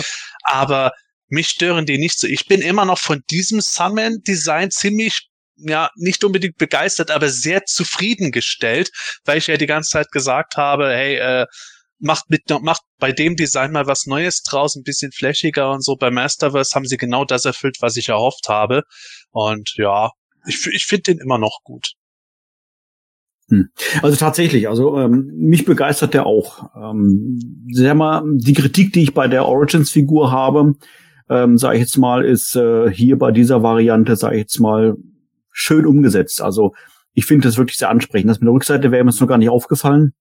Äh, Michael, wobei ich mir jetzt auch gerade gar nicht sicher bin, vielleicht wisst ihr das, äh, Bassoff selber hat ja mehr oder weniger. Die gleichen Flügel sind aber ja zumindest in der Vintage-Variante mechanisch, also konstruiert. So, so sieht es ja zumindest mal auch von der, aus von der Struktur her. Ob das hier vielleicht ähnlich da sein soll und deshalb sind die einfach mit äh, sichtbaren silbernen Knöpfen an der hinteren Rüstung befestigt oder sowas, keine Ahnung, weiß ich nicht. Könnte man sich so vielleicht schon schönreden. Tatsächlich. Wobei die hier, glaube ich, schon, also die wirken schon sehr organisch und, und, und, und ja, okay. wie, wie, wie Federflügel halt klassisch, nicht wie bei Basov mit diesen technologischen Elementen. Zumindest ja. ähm, halt hätte ich die jetzt nicht wahrgenommen. Ich glaube auch, dass das, wie der Sepp gerade gesagt hat, aus Stabilitätsgründen wahrscheinlich einfach so gemacht wurde. Ähm, Gehe ich mal davon aus. Ähm, ja. Apropos Sunman, ähm, kurze Ergänzung, ich bin, ich mittlerweile ist ja bei mir die, die, die oder bei vielen anderen auch das Mattel Creations Exclusive angekommen. Den finde ich richtig cool ähm, beim Sunman. Ich mag mittlerweile tatsächlich das Origins Design von Sunman selbst eigentlich ziemlich gerne. Was? Nicht von DiGiorgino und Space Samurai, aber, aber die, die, die, die knalligen Farben finde ich passen bei den Origins-Figuren. Dann darf ich an dieser Stelle eine kleine Werbung äh, einblenden quasi oder verkünden. Äh, Sunman äh, Unboxing-Video vom Sepp jetzt am Sonntag. Kleiner Spoiler, er schneidet besser ab als der reguläre Sunman. Mehr sage ich noch nicht. Ah, sehr schön. Ich muss jetzt aber noch ganz kurz nochmal hier äh, Battle Armor He-Man einblenden. Ich finde den nach wie vor unfassbar geil. Tatsächlich habe ich ja schon in einer vorigen D H Q-Folge gesagt. Und ich habe, glaube ich, ähm, erwähnt gehabt, ähm, dass ich es äh, toll finde, dass er hier quasi gealtert wirkt, ja. Mit dem Bart und sowas alles. Und äh, ich vielleicht aufgrund des Bartes so ein Stück weit, äh, weiß ich, an, an mich selber denke. Ich, das muss ich revidieren. Ähm, denn nachdem ich mir die Bilder heute nochmal angeguckt habe, weiß ich jetzt, an wen der mich erinnert. Nicht an mich selber, sondern an den Michi Übler. Weil der hat nämlich genauso eine lange Mähne und so einen Bart. Ja, vielleicht nur in Dunkel. Aber ganz ehrlich, äh, wenn wir da jetzt den Michi Übler seinen Kopf draufsetzen, das würde genauso geil aussehen wie bei Fisto. Unfassbar. Mein Gott, und bei seinem Junggesellenabschied hat er sich auch noch eine Battle Armor He-Man-Rüstung ja, basteln müssen. Ja, also, siehst du, Foreshadowing war das. Sehr gut, Smiesner. Ah, Prost. Der Manuel glaubt dauernd, dass wir es vergessen, aber das ja, ja. Steht. Ach ja, Menschenskinder. Ich werde mir schon was, äh, werd schon was Feines finden hier mit Hilfe unserer Zuschauer, Sepp. Ja, du wirst ja nichts. Es bringt ja nichts, dass du irgendwas findest, wenn du nicht gewinnst. Ach, hör doch auf! Ja. Nein, Gott nochmal. Übrigens, apropos Gewinner, äh, wir sind ja momentan alle Gewinner, weil wir ja dreitausendneunhundert Abonnenten seit heute haben. Da wollten wir mal allen äh, vielen Dank dafür sagen und äh, vielleicht lasst ihr noch mal einen Daumen nach oben da, damit wir die viertausend demnächst auch noch knacken. Das wäre super. Ja, ich hoffe, dass jetzt durch mein super Outfit heute nicht so viele D-Abos irgendwie kommen, weil es einfach katastrophal aussieht. Ich weiß äh. nicht so genau, aber... Na. Keine Ahnung. Keine Ahnung. Ich, ich, ich hätte ja mal eine Idee für euch. Ähm, ich, ich schaue oder ich habe früher Basketball selber gespielt, schaue viel Basketball. Da gab's ähm, Larry Bird, kennt ihr vielleicht auch, ähm, Spieler von den Boston Celtics. Der hat mal angekündigt, vor einem Spiel war eigentlich Rechtshänder. Er wird in dem Spiel nur mit links werfen, hat dann irgendwie vierzig, fünfzig Punkte oder vierzig Punkte gemacht. Ähm, Wäre ja was für euch, dass der Sepp nur mit einer Hand bauen darf. Ja, das habe ich schon so oft gehört. Der Manuel will die ganze Zeit, dass ich das mache. Ja, so ähnlich, so ähnlich haben wir es im Clash of the Nerds fünf auch äh, schon besprochen gehabt. Auch eine Idee war, seine Finger zu tapen, dass er quasi nur nur drei Finger hat oder sowas alles. Wir schweifen ab. Wir schweifen ab. Kommen wir zurück zu den Neuigkeiten. So, Origins haben wir, Masterverse haben wir, He-Man einundzwanzig. Gab es, glaube ich, auch was Neues, Sepp, oder? Richtig, He-Man einundzwanzig. Äh, wir können ja schon drauf setzen, wann die äh, dritte Staffel kommt, bei der übrigens auch King Hiss und Hordak auftauchen sollen. Das gab es mal nebenbei als äh, bisher gerüchtet. Das ist noch nicht offiziell, aber ja, aus einer Quelle, die meistens recht hat. Jedenfalls, auch da haben wir einige von den kommenden Sachen gesehen, die wir schon gekannt haben, Wham Man und äh, Many Faces und so. Aber das besonders Spannende war dabei, wir haben leider keine Fotos dazu gesehen, aber es wurde bekannt gegeben, Ende Oktober soll auch ein Deluxe Talent Fighter zur He-Man einundzwanzig Serie kommen und ein Deluxe Skeletor Reborn. Und Achtung, Spoiler für Leute, die die Serie noch nicht gesehen haben und noch gucken wollen. Aufpassen, jetzt mal kurz äh, für dreißig Sekunden weg. In der letzten Staffel von He-Man einundzwanzig oder He-Man at the Masters of the Universe ist Skeletor ja scheinbar gestorben und sein Geist steckt gerade in Wham-Man. Und ja, Skeletor Reborn, da kann man sich schon denken, der wird wohl wieder einen Körper bekommen. So eine Überraschung. Uh, damit hätte ich jetzt überhaupt nicht gerechnet. Ich dachte, das wäre jetzt quasi für immer so. Naja, naja, naja, okay. Sehr schön. ähm, ich bin tatsächlich auf den Talent Fighter gespannt. Auch eines meiner Lieblingsfahrzeuge aus den achtziger Jahren.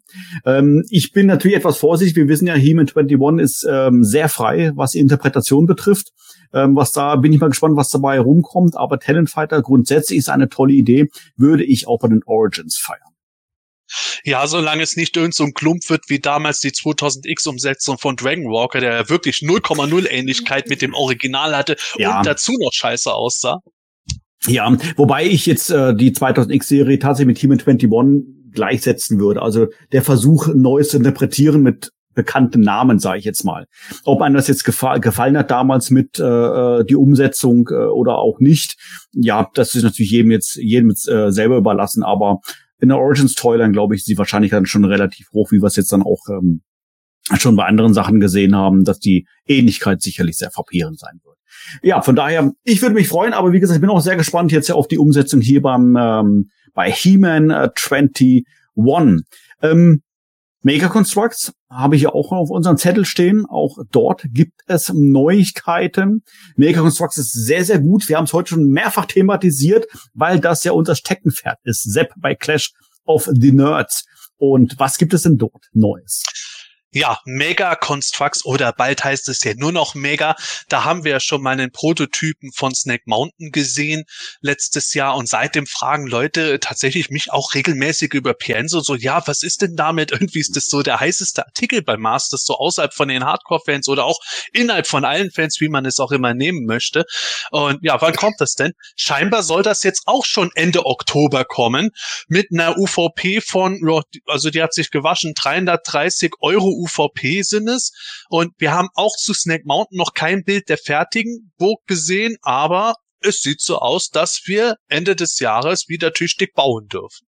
Ah, ja, ja, ja, ja. Also ich bin gespannt. Also dreihundertdreißig Euro ist eine äh, wirkliche Ansage. Ich meine, äh, Castle Grayskull ist auch nicht wirklich billig, aber verglichen damit mit, sage ich immer so, durchschnittlich zweihundertfünfzig Euro doch einen ganzen, ganzen Ticken billiger als jetzt das kommende Snake Mountain. Michael, was denkst du? Ähm, wobei, glaube ich, die ähm, äh, unverbindliche Preisempfehlung für Castle Grayskull auch zweihundertneunundsiebzig Euro war, oder? Ursprünglich, ähm, also zweihundertachtzig Euro, was ja doch ähm, ordentlich ist, ähm, kann man da, glaube ich, davon ausgehen, dass ähm, Snake Mountain auch dann relativ schnell, zumindest vielleicht noch nicht so heftig wie teilweise jetzt Castle Grayskull, das ja wirklich für hundertfünfzig Euro gab, dann auch mal rabattiert sein wird. Aber ja. d- dreihundertdreißig ist natürlich schon eine Ansage. Er wird, wird, denke ich, ein Riesenset sein.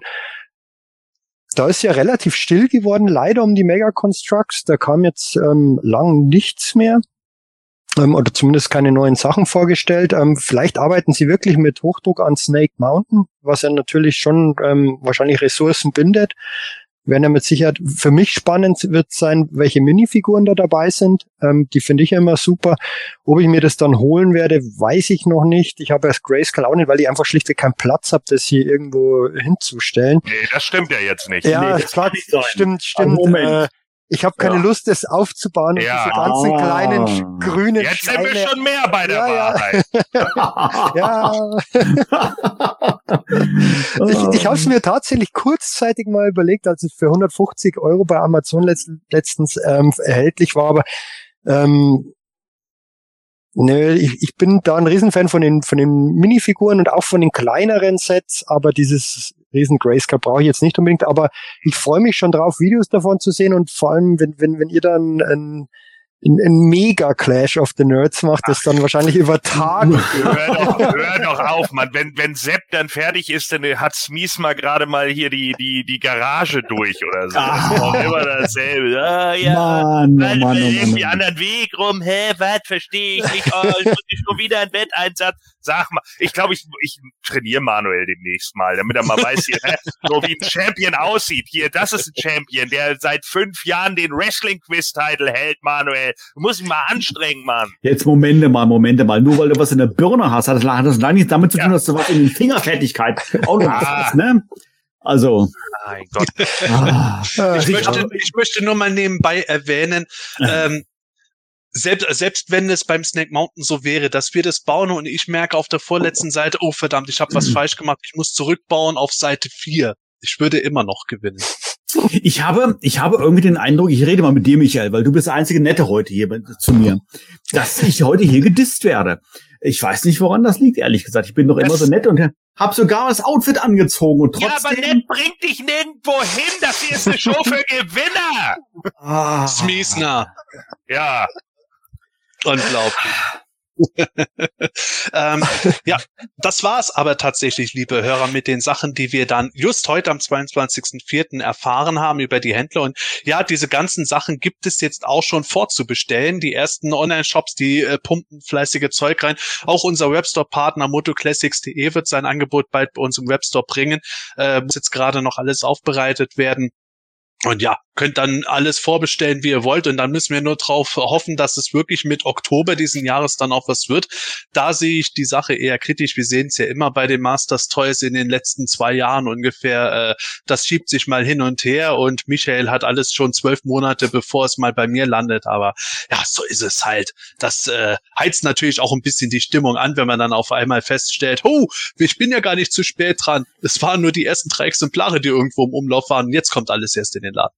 Hm. Stopp, Sepp, ich muss dich unterbrechen. Es gab noch was, was vorgestellt wurde, und zwar auf Mattel, auf Mattel Creations ist ähm, der Matsaki Skeletor momentan, ähm, läuft ein Ticker runter, der ist, ähm, in einer Woche wird er zu bestellen sein, zwölf Inch. Matsaki ist dieser Künstler, der, ähm, die, ähm, ja, der hat schon mal Battlecat und He-Man ähm, auf seine Art interpretiert, auf seinen ganz speziellen Stil. Und da gibt's eben jetzt auch Skeletor, der soll vierhundert Euro kosten, ähm, zwölf Inch groß, ähm, ist ähm, mit Neonfarben bemalt. Wie gesagt, in sieben Tagen ähm, wird er zu kaufen sein. Ich gehe davon aus, dass er in wenigen Sekunden aus, äh, ausverkauft sein wird, wie es damals beim He-Man und beim Battlecat passiert ist. Ähm, muss man mögen, ähm, und aber es gibt ihn halt. Und ähm, bin mal gespannt, aber ich gehe davon aus, dass der ruckzuck weg sein wird, ja, eben, weil der auch extrem limitiert ist. Wenn man den haben will, ne, dann muss man Matsaki machen. Okay, okay, wir machen weiter. Ähm, das, das wird hier nicht besser. Wir haben noch äh, zwei Kleinigkeiten noch hier ähm, auf unseren äh, Zettel stehen, bevor wir uns dann tatsächlich dem Masters Werbemagazin widmen. Und zwar hat der ein oder andere vielleicht schon mitbekommen, in den sozialen Netzwerken ein neues He-Man-Hörspiel rollt auf uns zu, und zwar ganz genau ein Hörspiel zu der He-Man einundzwanzig-Serie, zu He-Man einundzwanzig. Und äh, das Ganze soll, glaube ich, ähm, ich hoffe, ich sage jetzt nichts Verkehrtes, ähm, vor dem Cartoon spielen, ähm, geschichtlich. Und äh, man kann das hier auf dem Cover auch schon so ein bisschen erahnen. Ähm, Adam sieht ja noch deutlich jünger aus, als er in der Serie sowieso schon jung aussieht. Und ähm, ja, wann das Ganze dann letztendlich dann äh, zu haben sein wird und auf welche, vor allen Dingen auf welche Art und Weise ähm, man das Hörspiel dann beziehen kann, ist noch gar nicht bekannt, ähm, aber da halten wir euch natürlich dann auf dem Laufenden. Ich finde es eine tolle Sache, äh, He-Man einundzwanzig, gerade ganz speziell für Kinder, und vielleicht auch darüber natürlich auch wieder Kinder, sag ich jetzt mal, so ein bisschen auf das ähm, Medium-Hörspiel mit ähm, ja hinzuführen, wobei das ja, ähm, Sepp, du hast es, glaube ich, auch schon das ein oder andere Mal gesagt, ähm, diese Tony-Musikbox, äh, Tony-Figuren beispielsweise, die sind mir tatsächlich, ähm, na gut, meine Kinder sind schon groß, äh, an mir vorbeigegangen, aber desto trotz irgendwann mal aufgeschnappt, finde ich eine tolle Idee. Und wenn es, könnte ich mir sehr, sehr gut vorstellen, da vielleicht, dass es dann He-Man-Figuren gibt, die man auf diese Box oben drauf stellt, und dann wird halt das Hörspiel abgedudelt. Und ähm, ja, sind wir mal auf alle Fälle mal gespannt, was es dort geben wird. So, dann als zweites, äh, sollte auch nicht unerwähnt bleiben, Sepp, das kannst du ganz kurz mal kommentieren. Ähm, oh, Moment, red du mal weiter, ich hab was. Ja, genau. Also, dann gibt es derzeit auf Planet Eternia eine Vorbestellung. Und zwar gab es die schon mal letztes Jahr im Juli. Und zwar geht es hier um den äh, Unofficial zweitausend X Guide, Cartoon Guide, und ich bin mir ziemlich sicher, Sepp hat einen Probedruck bereits äh, dabei, den er jetzt in die Kamera halten wird. Natürlich. Und da kann er noch ein, zwei Sätze zu sagen.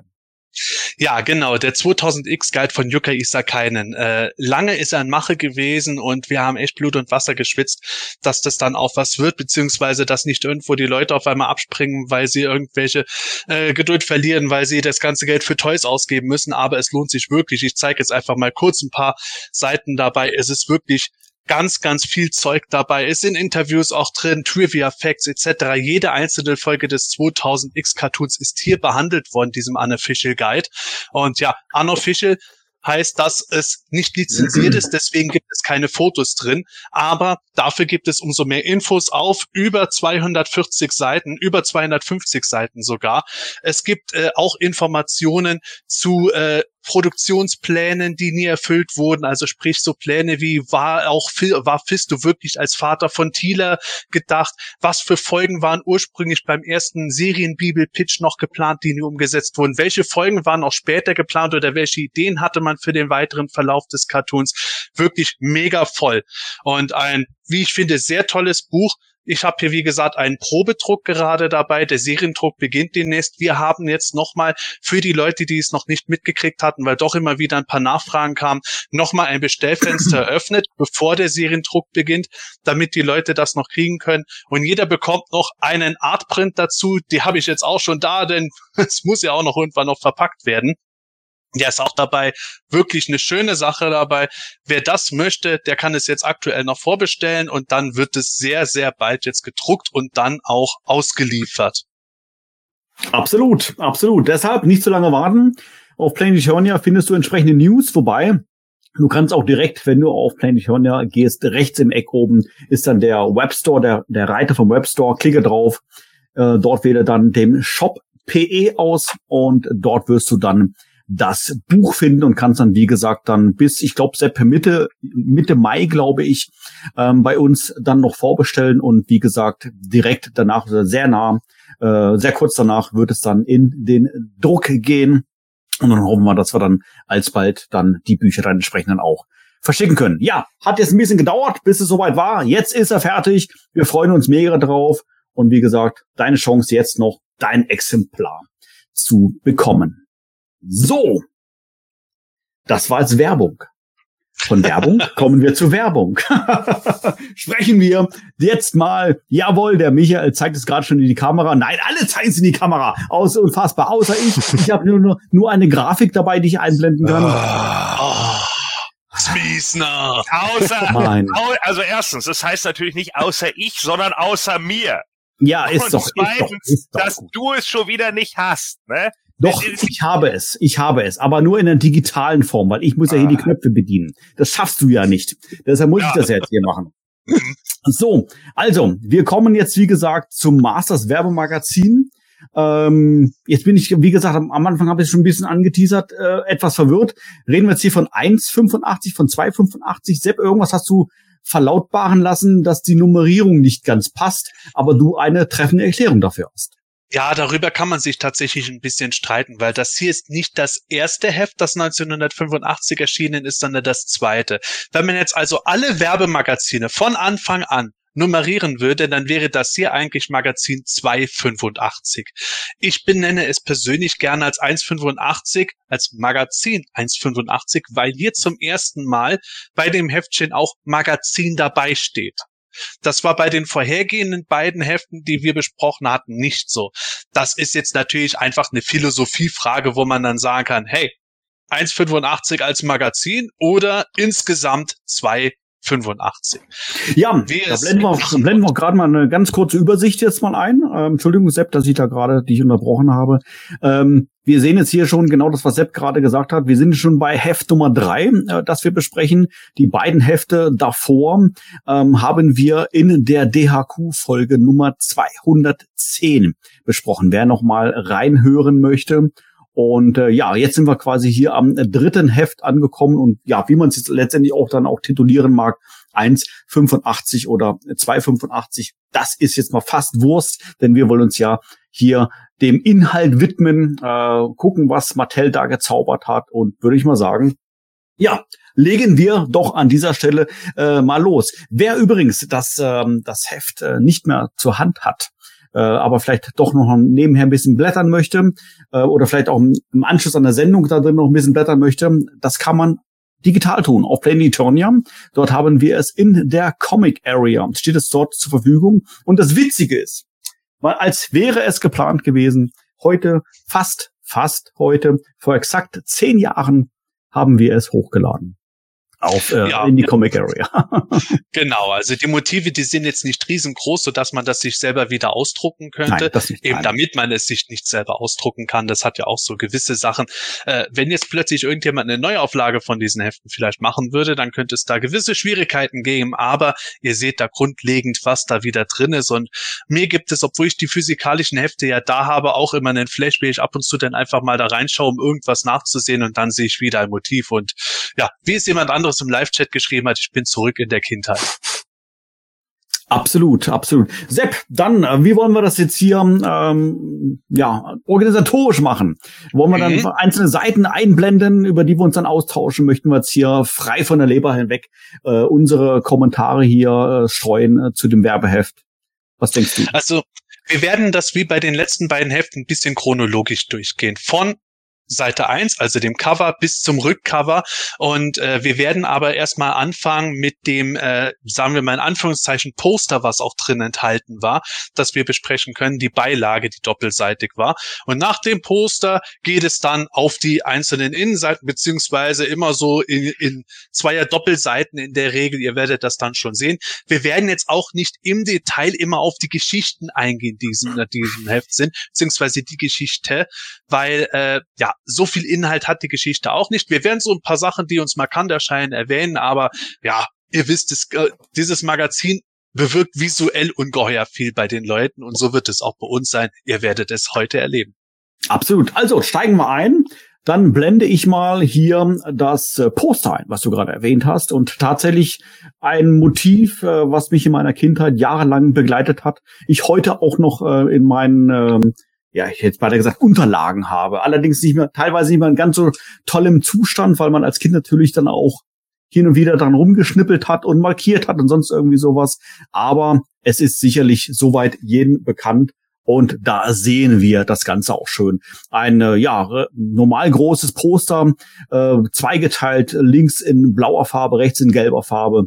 Und entsprechend dann gefüllt mit dem zu diesem Zeitpunkt, äh, ja, ich würde würd, würd es nicht sagen allen verfügbaren Figuren, aber eine Auswahl an verfügbaren Figuren, sowohl dann auch Castle Grayskull und Snake Mountain jeweils oben im Eck. Interessant, das wäre gleich mein erster Einwurf. Battlebones ist sogar doppelt abgebildet, kann man zweimal kaufen wahrscheinlich. Einmal für die Good Guys, einmal für die Evil Guys. Nein, so war es natürlich nicht, aber interessant, interessant. Ich so, glaube, es also. sind sogar alle Toys enthalten, Manuel. Tatsächlich, im Gegensatz zu späteren Fotos sehe ich jetzt nichts, dass ich vermisse, dass in Deutschland zu der Zeit rausgekommen war, dass sie hier noch nicht drin hätten.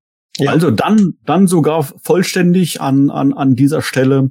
Dann würde ich noch mal sagen, so die ersten, ersten Gedanken. Michael. Ähm, ich finde dieses Poster absolut großartig. Ähm, ich habe solche Checklisten-Poster und hier sogar noch mit ähm, Beschreibung der Charaktere immer geliebt als Kind, mag sie auch, auch heute noch total gern. Ist einfach eine tolle Darstellung. Gibt ja auch welche, die das für die Origins machen in dem Stil. Ähm, finde ich einfach super. Und auch wieder interessante Fakten einfach drauf, dass Zodak hier bei den Dämonen des Bösen dabei ist. Und ich bin auch froh, dass Trapture hier jetzt auf das Poster geschafft hat, weil das werden wir später im Magazin sehen. Irgendwie wird er zwar erwähnt, aber er ist immer, also er ist im Magazin selbst nicht zu sehen. Er, er stiehlt sich dann mal davon oder geht mal kurz weg und muss den Battlebones ähm, irgendwie beladen, und dann fehlt er auch im Battlebones, wird aber erwähnt. Aber hier auf dem Poster ist er dann zum Glück zum Se- zu sehen. Und natürlich ist das äh, ganz dreiste Werbung für die einzelnen Figuren und Fahrzeuge, aber ähm, Ich, ich, ich fand das immer großartig. Ja, aber Werbung gehört ja irgendwo dazu, und ich muss zugeben, an, diese, an dieses Checklistenposter habe ich noch die wenigste Erinnerung, höchstwahrscheinlich, weil ich neunzehnhundertfünfundachtzig vier Jahre alt war. Und selbst wenn ich mit fünf dieses Heft noch geguckt habe, war bis dahin das Poster wahrscheinlich schon längst weg und irgendwie zerfleddert und sonst was. Ich wüsste nämlich nie, dass das bei mir irgendwo im Zimmer gehangen wäre. Das war immer irgendwo bei den anderen Comic-Heften von Bussi Bär und was weiß ich nicht, was es damals gab, Mickey Mouse und so. Aber ähm, ja, ich finde es einfach schön, diese Art von Präsentation. Ich habe Checklist-Poster schon immer geliebt, und das gefällt mir auch. Gerade mit den zwei Battlebones, die dann natürlich halt zeigen, äh, die Guten und die Bösen können den benutzen, auch wieder an. Army-Builder-Potenzial. Und da sieht man es auch. In diesem Heft sind im Grunde neu Snake Mountain, der Dragon Walker und Battlebones als Toys beworben. Also gar nicht so viel Neues.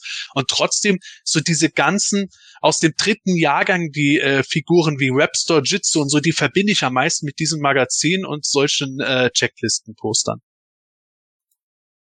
Absolut. Ich kann mich erinnern, äh, tatsächlich, ähm, dass ich dieses Checklisten-Poster äh, als Kind ähm, zerschnitten habe. Ich habe die Figuren ausgeschnitten und habe mir ein Mobile selber gebaut. Habe der auf Pappe geklebt, Bindfaden dran und dann hing dann so quasi so sechs, sieben, acht dieser Figurenkettchen quasi runter. Das habe ich mir dann an eine meiner Decke äh, gehängt. Und dadurch, dass ich als Kind ein Etagenbett hatte, war die Decke ja relativ nah. Und dann äh, konnte man immer, wenn man dann eingeschlafen ist und aufgewacht ist, hat man sofort dann die Figuren da oben rumbaumeln sehen. Das hat nicht lange gehoben, weil es ja, ja, was man als Kind halt macht, ist nicht sonderlich gut umgesetzt gewesen, aber ist egal. Aber ja, letztendlich, wenn ich natürlich da heute drüber nachdenke, ein bisschen schade, dass ich sowas kaputt geschnitten habe, aber mein Gott, man hat auch Two-Packs aufgerissen. Was hat man als Kind gemacht? eins, eins der Poster war doch auch dafür vorgesehen, oder nicht? Also eins war doch direkt, der hatte doch sogar diese mobile äh, ich, Funktion. Ich glaube ja. Später aber, dann, ja. ja später, ja. ja. Genau. Genau, genau, genau. Mit ähm, Fraktionen, die es offiziell gar nicht so richtig gab, aber in Deutschland viel stärker beworben wurden. Mh. Ach so, jetzt, äh, du meinst mit dem Schlangensymbol und sowas alles und dem äh, Schwert dem für Witterstab. Die, äh, Witterstab ja, dann hatten, wir, so dann hatten wir das Kometensymbol für die Steinmenschen, glaube ich, ne, die ja. dann irgendwie noch ja. ein einzelnes Ding hatten, was ja eigentlich gar nicht so im Vordergrund stand, aber ja. Ja, ja, genau. Ähm, jetzt bin ich mir gerade nicht sicher, äh, dass äh, es gab ja noch ein Spiel, Ähm, bei diesem Werbeheft, war das dann auf der Rückseite? Auf der Seite, genau. Das ja, war auf genau. der anderen Seite davon. Und dann drehen wir doch mal das Ganze um und dann sehen wir das da. Das so, Spiel der Giganten. Einleitend, ähm, ich erinnere mich an solche Spiele, war auch nicht das einzige Spiel, was es in der Form gab. Gespielt habe ich es aber tatsächlich nie. Ähm, vielleicht habe ich es auch vergessen, aber ähm, ja, ich kann mich nicht erinnern, dass es jemals irgendwo da mit einem Würfel gespielt habe. Gordon, hast du da irgendwelche Erinnerungen? Ja, ich hab, ich weiß, ich weiß es nicht, ob es das war oder irgendein anderes, keine Ahnung. Ich weiß, dass ich eins gespielt hatte und ich weiß, dass es relativ schnell sehr langweilig war. Äh, das war einer der Gründe, warum ich es dann, glaube ich, später auch nur als Poster dann wieder an der Wand hängen hatte, weil ja, diese Spiele, die, die spielst du halt einmal und dann hast du auch so die, die extra Regeln hier mit bei der elf und fünfzehn und siebzehn und was hast du dann auch durch. Und dann war's das. Also die hatten, fand ich, nicht so einen großen Wiederspielwert. Ist halt doch nicht so ausgeklügelt wie Mensch ärgere dich nicht oder sowas. Michael, äh, weißt du das? War dieses Poster gefaltet im Werbemagazin drinne oder war das sogar getackert? Ich glaube, das war, das konnte man einfach rauslösen, soweit ich weiß. Das war schon schon fest fest mit drin und konnte man dann raus rausmachen. Ja. Ich ich hatte diese ähm, Poster damals, wie gesagt, auch. Ich habe das Spiel auch gespielt. Ich mochte das auch immer total, weil das war ja wie diese Spielesammlungen, auch mit diesen Leitern, wo man dann hochklettern kann. Und hier waren mhm. natürlich ähm, die Zusatzfunktionen mit den Masters of the Universe verbunden. Was ich auch da total spannend finde, das ist mir, glaube ich, damals jetzt nicht so aufgefallen, aber jetzt heute, dass da auch viele ähm, Illustrationen und Zeichnungen von Boxarts oder Cardback-Illustrationen übernommen werden, zum Beispiel Stratos, Man at Arms, das ist genau diese Pose, die ähm, auf der Cardback-Illustration vorhanden ist. Das Battlecat, ähm, der seine Pranke hebt, ist wie auf dem Boxart von Battlecat, das ähm, oder Soa, der der der hinten wegfliegt, ähm, finde ich einfach total super umgesetzt und Hat, hat mir damals viel Spaß gemacht, ähm, weil ich solche Spiele auch generell gerne mochte, ähm, und auch toll, toll illustriert, wie ich finde. Ich finde die Illustrationen da irgendwo, ja, einerseits toll, auf der anderen Seite triggern die mich nicht so emotional wie jetzt die Fotos, zu denen wir gleich kommen, die Dioramenfotos. Ich fand es eher faszinierend, mir das anzuschauen, weil ich dann auch, äh, als ich es dann äh, mal bewusst wahrgenommen habe, ich glaube irgendwann in den neunzigern, wo ich dann zum ersten Mal gesehen habe, dass das Motiv dabei war, dann mir gedacht habe, ah ja, das Motiv ist von da und das ist von da, so wie auch bei den Remus-Sachen oder sonstigen Merchandise man gesehen hat, ah ja, aus der Serienbibel ist letzten Endes immer dasselbe Ramel-Motiv genommen worden und sowas. Das fand ich dabei spannend, aber das Spiel selber irgendwo so äh, ist für mich okay, aber irgendwie der Coolness-Faktor ist beim eigentlichen Magazin höher für mich. Hm. Ja, das Magazin äh, hat insgesamt äh, zweiunddreißig Seiten mit mit dem Umschlag. Und äh, du hast es gerade schon äh, gesagt, Sepp, es ist natürlich, es ist Werbung, äh, pure Werbung letztendlich. Aber ich finde es trotzdem äh, schön umgesetzt. Ähm, und ähm, ich finde den Versuch toll und äh, sogar lobenswert, ähm, das Ganze, sage ich jetzt mal, auf eine kindliche Art und Weise zu transportieren. Wenn man die Geschichte durchliest, die da erzählt wird, überhaupt, dass es eine Geschichte gibt, finde ich toll. Und wenn man sie dann durchliest, merkt man natürlich, dass sie exakt das Action-Feature beschreiben von dem jeweiligen Charakter, um den es da gra- äh, gerade geht. Und ähm, ich finde das aber passend, muss ich äh, tatsächlich jetzt sagen. Und äh, wäre mir als Kind, war mir das so, weiß ich nicht, äh, nicht so bewusst, sag ich mal, wie es mir jetzt vielleicht dann auffällt. Aber wie gesagt, man kann Werbung auch deutlich schlechter machen. Und äh, von daher äh, muss ich sagen, finde ich jetzt eigentlich diese Werbehefte äh, tatsächlich eine schöne Idee. Und letztendlich äh, sicherlich dann auch, äh, sind, sind die sicherlich dann auch entsprechend gut angekommen, wenn es überhaupt in der Form messbar war, wenn man, sag ich mal, von den ersten dünneren Heftchen äh, davor jetzt quasi äh, befördert wurde zu einem Magazin mit äh, zweiunddreißig Seiten mittlerweile. Ja, deshalb würde ich nochmal sagen, lasst uns doch mal das Cover mal anschauen. Äh, diese Werbehefte, die äh, sind ja natürlich dafür äh, letztendlich bekannt, ähm, dass sie hier keinerlei Zeichnungen haben, sondern es sind ähm, Fotografien, Toy-Fotografien äh, in Dioramen. Und äh, auch das ein Aufwand, den ich beachtenswert finde, der damals betrieben wurde.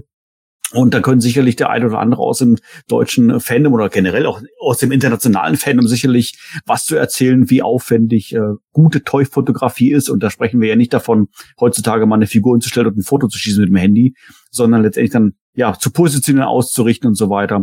Und das finde ich dann hier schon tatsächlich schon sehr, sehr stark gemacht. Aber ja, das Cover hier an dieser Stelle, ähm, ja, was sehen wir denn hier? Michael, beschreib mal. Ähm, He-Man sitzt auf Dragonwalker und ähm, davor sieht man Skeletor, der Teela an der Hand packt und sie sie weg wegreißt, wegführt und entführt letztendlich nach Snake Mountain. Ähm, eine Szene, die dann auch später in der Story natürlich eine Rolle spielt. Ähm, ich find's toll, toll dargestellt und ich stimme dir da auch zu hundert Prozent zu, Manuel.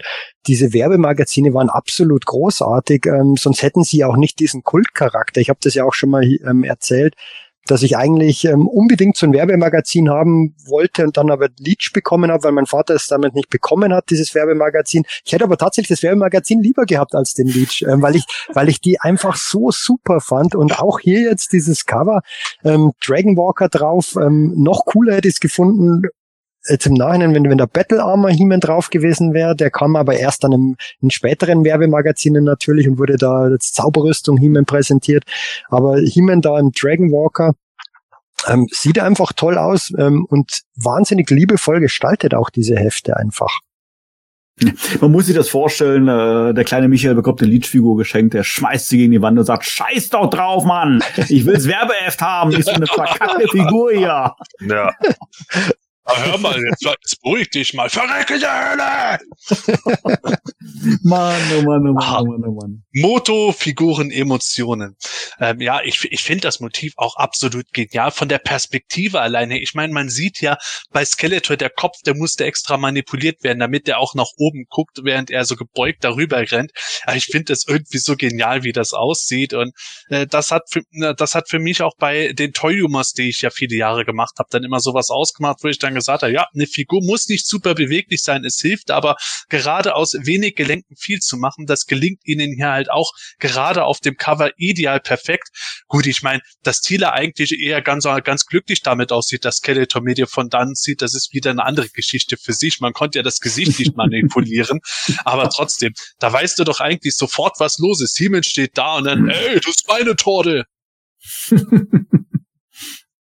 absolut. So wie er den So wie er den Arm da hält, ne, kann auch sein, dass er sagt, ja, dann viel Spaß, ne, tschüss. Ab um siebzehn Uhr seid ihr wieder hier, dann hol ich euch ab. Unfassbar. Ja, schönes Cover, schön in Szene gesetzt. Man sieht da auch, glaube ich, hier bei dem Cover bereits äh, solche ja, Nebeleffekte, sage ich jetzt mal. Wahrscheinlich irgendwas mit Trockeneis damals rumhantiert. Ähm, wie gesagt, das äh, werden wir im Laufe der, der kommenden Seiten immer wieder mal sehen. Auch so ein Für mich so ein Punkt, wo ich sage, Mensch, die Mühe hätte man sich nicht machen müssen. für reine Werbung. Aber es wurde getan. Und das, äh, finde ich, ist einfach da das Herausragende an diesem Werbemagazin. Schlagen wir die ähm, ersten Seiten auf, kommen wir natürlich dann quasi äh, sofort äh, zur nächsten Werbung. Jetzt muss ich mal gucken, dass ich das richtige Bild jetzt erwische. Genau, das ist es. Na klar, also äh, das war jetzt natürlich jetzt hier der ausschlaggebende Punkt neunzehnhundertfünfundachtzig. Ähm, Hörspiele sind verfügbar und äh, wer natürlich jetzt bislang noch nicht äh, mit den Masters infiziert wurde oder noch keine Masters zu Hause hatte, ähm, der sollte das Ganze natürlich jetzt hier schmackhaft gemacht werden mit dem tollen ähm, Two-Pack und mit der Kassette mit dabei. Ich meins jetzt hier zu erkennen auf dem auf der Grafik. Ich sehe das hier nicht ganz so groß wie vielleicht ihr zu Hause, liebe Zuschauer. Sternstaub wird es mit Sicherheit sein und ähm, ja, toll, absolut, äh, absolut toll. Ja.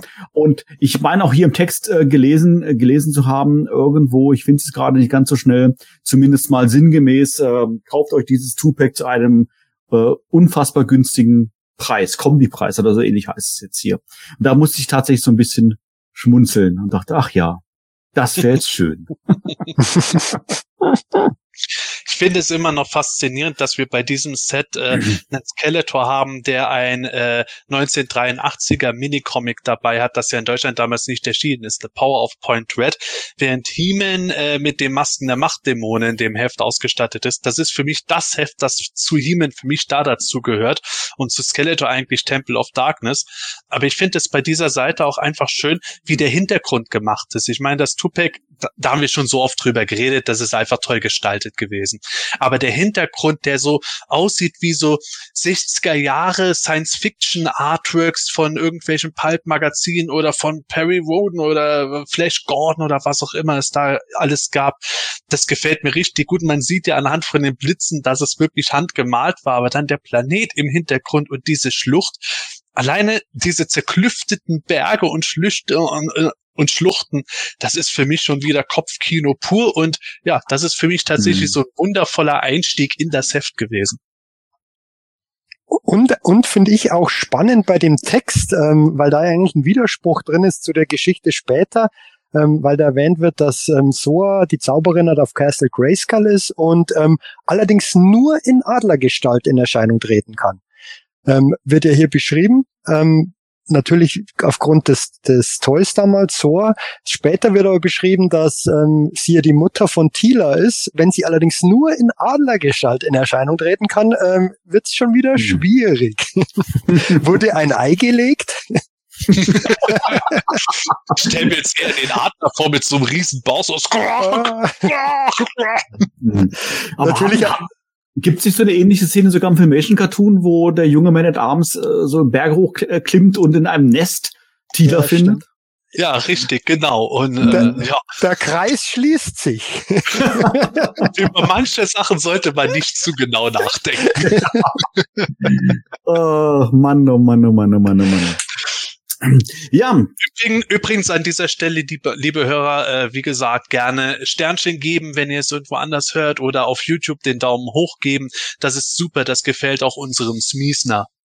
Mhm. Jawohl, das, das tut es, das tut es. Schön, Herr Smiesner. Vielen herzlichen Dank, äh, wie gesagt, äh, für deine Daumen, Daumen nach oben und dein Abo hier auf unserem Kanal. Ich werde es am Ende der Sendung sowieso nochmal erwähnen, aber der Sepp hat natürlich vollkommen recht. Kann man ja, die hundert, hundert Daumen müssen wir noch voll kriegen, ne? Ja, vielleicht schaffen wir das. Vielleicht schaffen wir das. Das wäre doch mal, das wäre doch mal.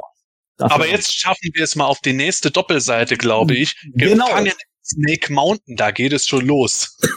Ganz genau, ganz genau. Ja, dann äh, würde ich nochmal sagen, Sepp, erklär doch mal so ein bisschen hier. Was was sehen wir hier? Äh, gerade natürlich mein Augenmerk, was mir sofort ins Auge sticht, ist Orko. Aber da wirst du sicherlich gleich was zu sagen. Ja, äh, zu Orko komme ich gleich, aber erstmal gefangen in Snake Mountain. Der Plot des Magazins betrifft natürlich jetzt erstmal das Thema, dass Skeletor Teela entführt in seine Festung Snake Mountain. Und ganz klar, ich habe es schon gesagt, in diesem Heft taucht Snake Mountain zum ersten Mal auf. Die Burg Drachenstein wird hier groß beworben. Ist aus meiner Sicht aus, also ich bin beim Cover auch schon nicht ganz sicher. Ich kann mir vorstellen, dass das mindestens zwei Motive waren, die zusammen geschnitten wurden.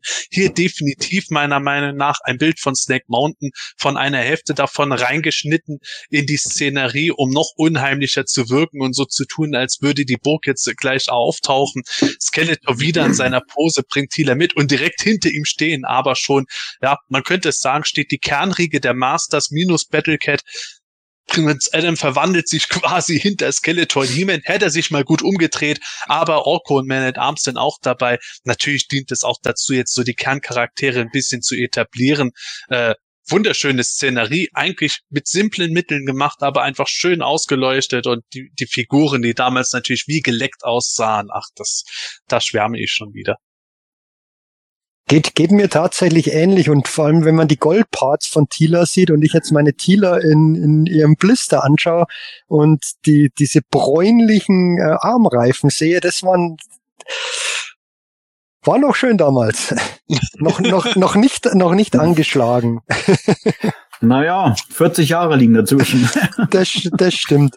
Und, ähm, ihr habt schon angesprochen, natürlich, ähm, wirklich toll in Szene gesetzt und auch Orko da, ähm, links.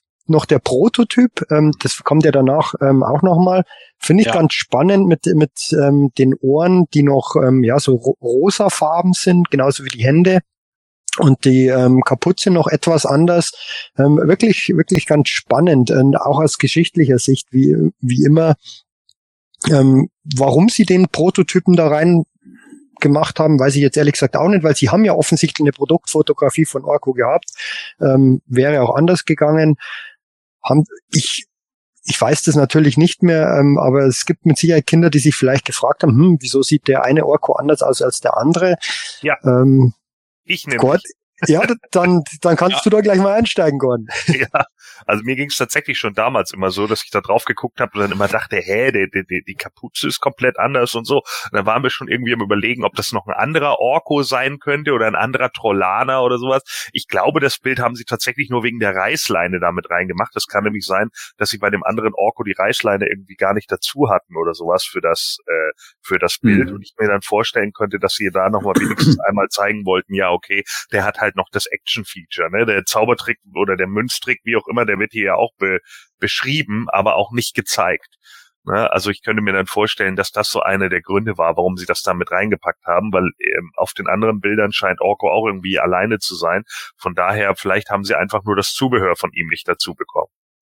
Ja, sie schreiben es ja auch. Außerdem hat er für alles seinen, hat er alles für seinen Münztrick dabei und der Münztrick wird nicht dargestellt. Also scheint ja. ihnen ein Foto davon abgegangen zu sein. Eben. Muss ich das ja auch damals vergegenwärtigen. Das ist ja nicht wie heute, dass jemand mit der Digicam da stand und konnte mal von dem mhm. Viech in allen Farben und Posen innerhalb von einer halben Stunde dreißig Bilder shooten und die wurden dann irgendwann auch hochgeladen. Da hat man sich ja wie auch bei diesen Dioramen sehr genau überlegt, wann der Auslöser betätigt wurde und was dann am Ende in die Repro gegangen ist. Ist halt auch die Frage, ne? Wir wissen ja auch nicht, in welcher Reihenfolge diese Bilder alle geschossen wurden und so. Und äh, das erste Bild, das wir hier haben, ist halt auch das einzige Bild, wo Orko und Prinz Adam überhaupt drauf vorgekommen sind. Ne?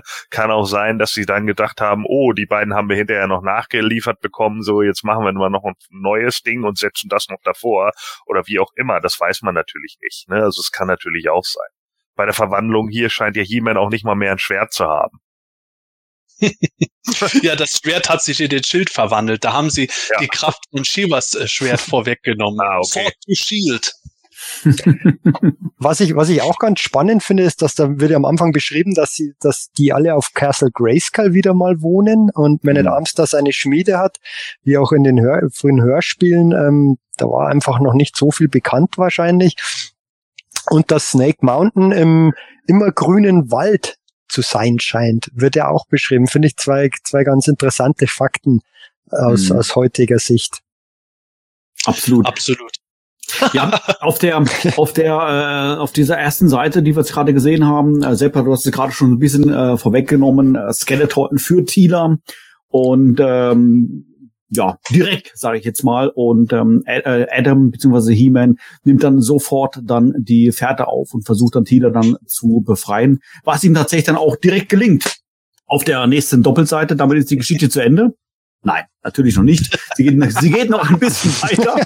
Aber äh, ich finde es hier äh, sehr, sehr schön äh, wieder ähm, ja, in Szene gesetzt und auch herausgearbeitet, grundsätzlich in, äh, in diesem Heft, dass die ähm, Action-Features hier nicht einfach, weiß ich nicht, so einfach so heruntergeschrieben sind, äh, sondern irgendwie geschichtlich mit eingebettet wurden.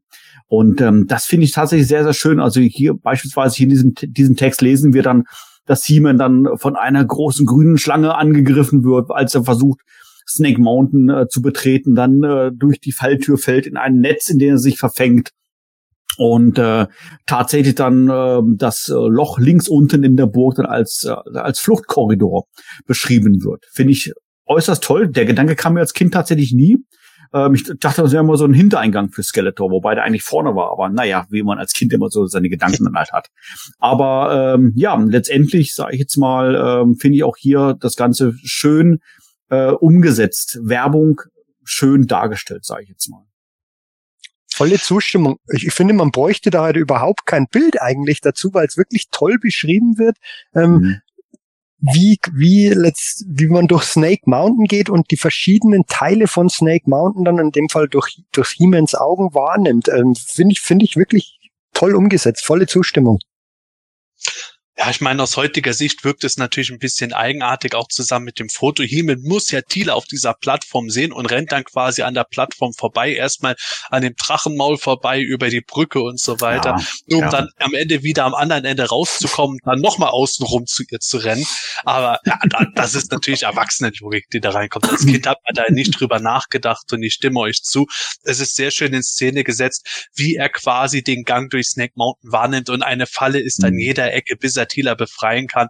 Und ich würde mal behaupten, dass diese Doppelseite von Snake Mountain bei vielen, die wie wir damals in den achtzigern diese Werbehefte bekommen haben, sehr viel dazu beigetragen hat, den legendären Status dieses Playsets zu verstärken. Weil das natürlich, es nimmt ja ein Dreiviertel der Seite mindestens ein und äh, es ist einfach genial umgesetzt, auch wenn der Fotograf wahrscheinlich fünf Minuten nach dem letzten Bild äh, plötzlich festgestellt hat, dass die Ketten von Snake Mountain abgerissen sind. ich wollte ich wollte es gerade erwähnen, weil in dem Text äh, steht es sogar drin, dass He-Man die Ketten zerschlägt.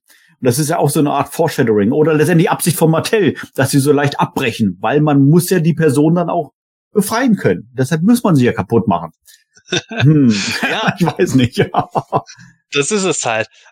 Okay, das würde jetzt vielleicht in The Toys of Masters of the Universe Jahrgang neunzehnhundertvierundachtzig irgendwann rein reinfügen, aber dieses Bild von Snake Mountain, blend es bitte nochmal ein, Manuel. Man sieht ja, wie die beiden Augen funkeln.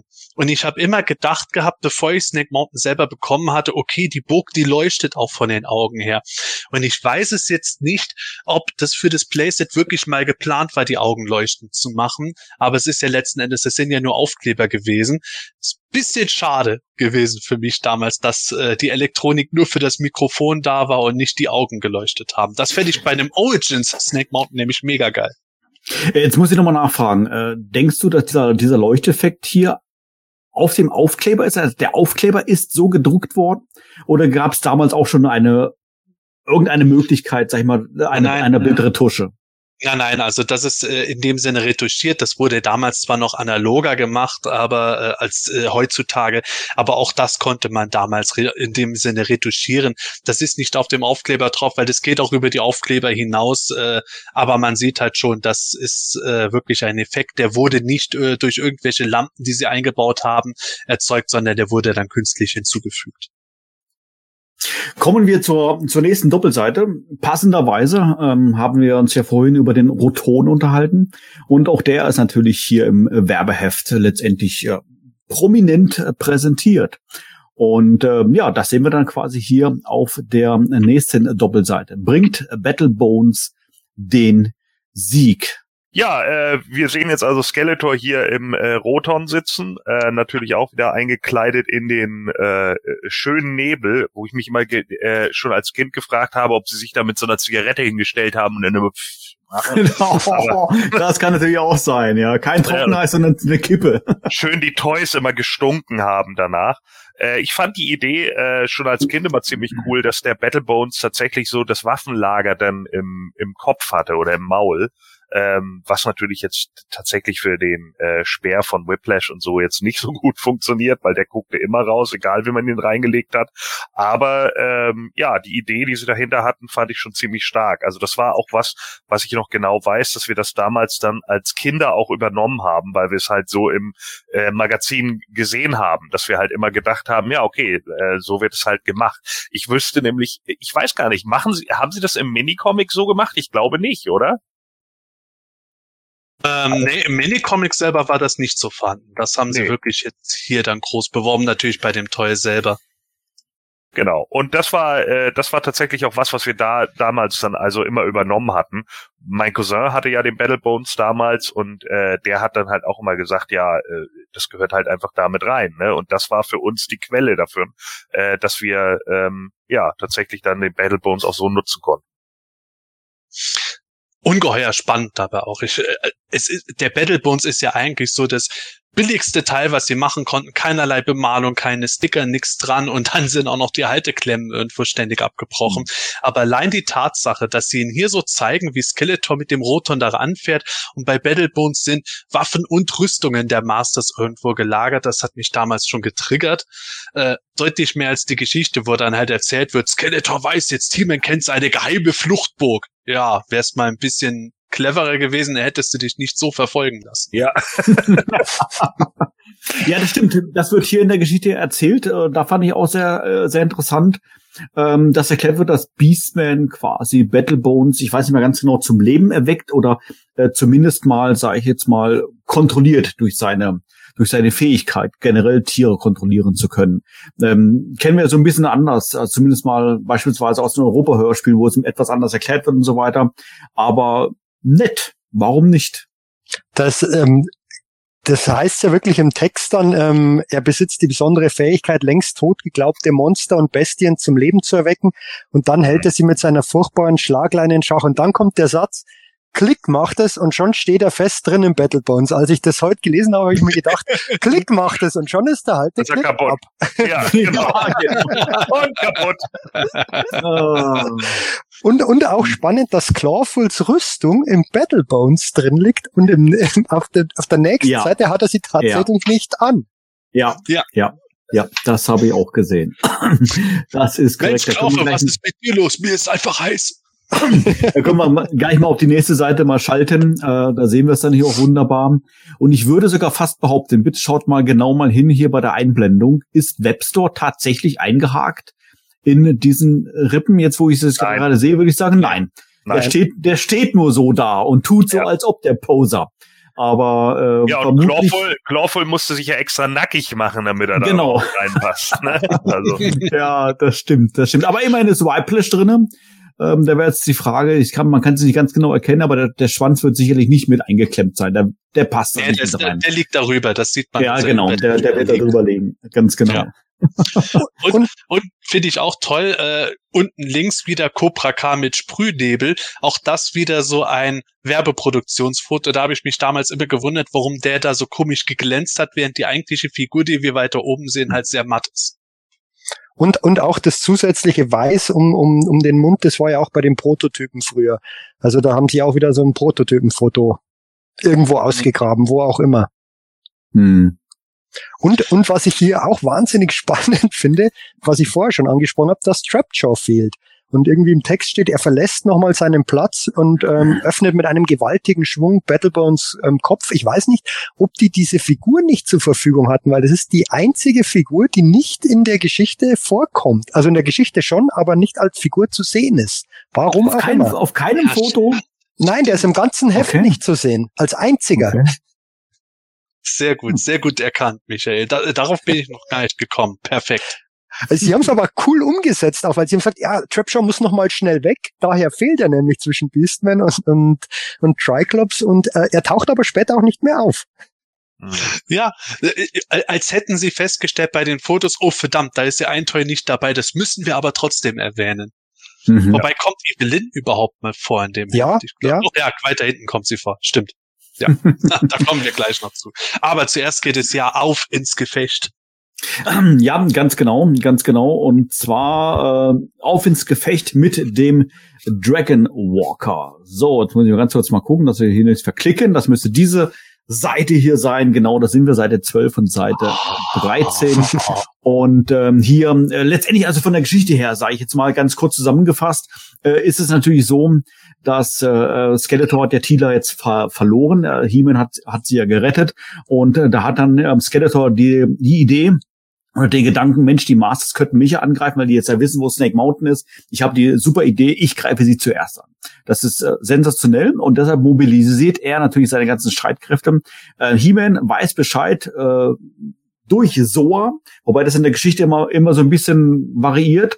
Mal weiß man es durch Soa, dann kommt Stratos als der Kundschafter, dann äh, wird Mechaneck erwähnt, dann äh, noch irgendwer. Ähm, naja, ist auch egal. Ähm, He-Man weiß Bescheid und sagt sich, Mensch, bevor jetzt Skeletor hier bei, äh, bei Castle Grayskull ankommt, dann gehen wir dem entgegen. Und deshalb letztendlich mobilisiert er wiederum jetzt hier natürlich alle seine Freunde und natürlich auch alle seine Fahrzeuge. Deshalb sehen wir hier quasi Full House und Mega Party. Mhm. Super geil. Ich finde, der einzige Fehler bei diesem äh, beidseitigen Bild ist, dass Fistum Wind Raider sitzt und nicht Stratos. Aber ähm, ja, also es hätte wirklich gefehlt, Stratos im Wind Raider und Fisto dann in Stridor, aber Stridor wurde ja schon beworben. Ich fand das immer legendär, dieses Bild, und äh, dieses Bild hat mich auch damit geprägt, wie ich meine Figuren dann meistens in die Fahrzeuge gesetzt habe. Man sieht ja, der Fotograf hat offenkundig, außer bei Fisto, auf Farbähnlichkeit geguckt. Äh, Mechaneck, rot-blau, sitzt im rot-blauen Attack-Track oder Flip-Track heißt der hier. Many Faces, der blau sitzt im blauen Battle Ram, der grün-orange Man-at-Arms im grün-orange Road Ripper, äh, das war für mich irgendwo wirklich prägend. Wobei ich das immer noch bis heute witzig finde, wie sie das dann beschreiben, wie He-Man für die einzelnen Kämpfer die Fahrzeuge aussucht. Und warum, an was hast du für mich gedacht und so weiter?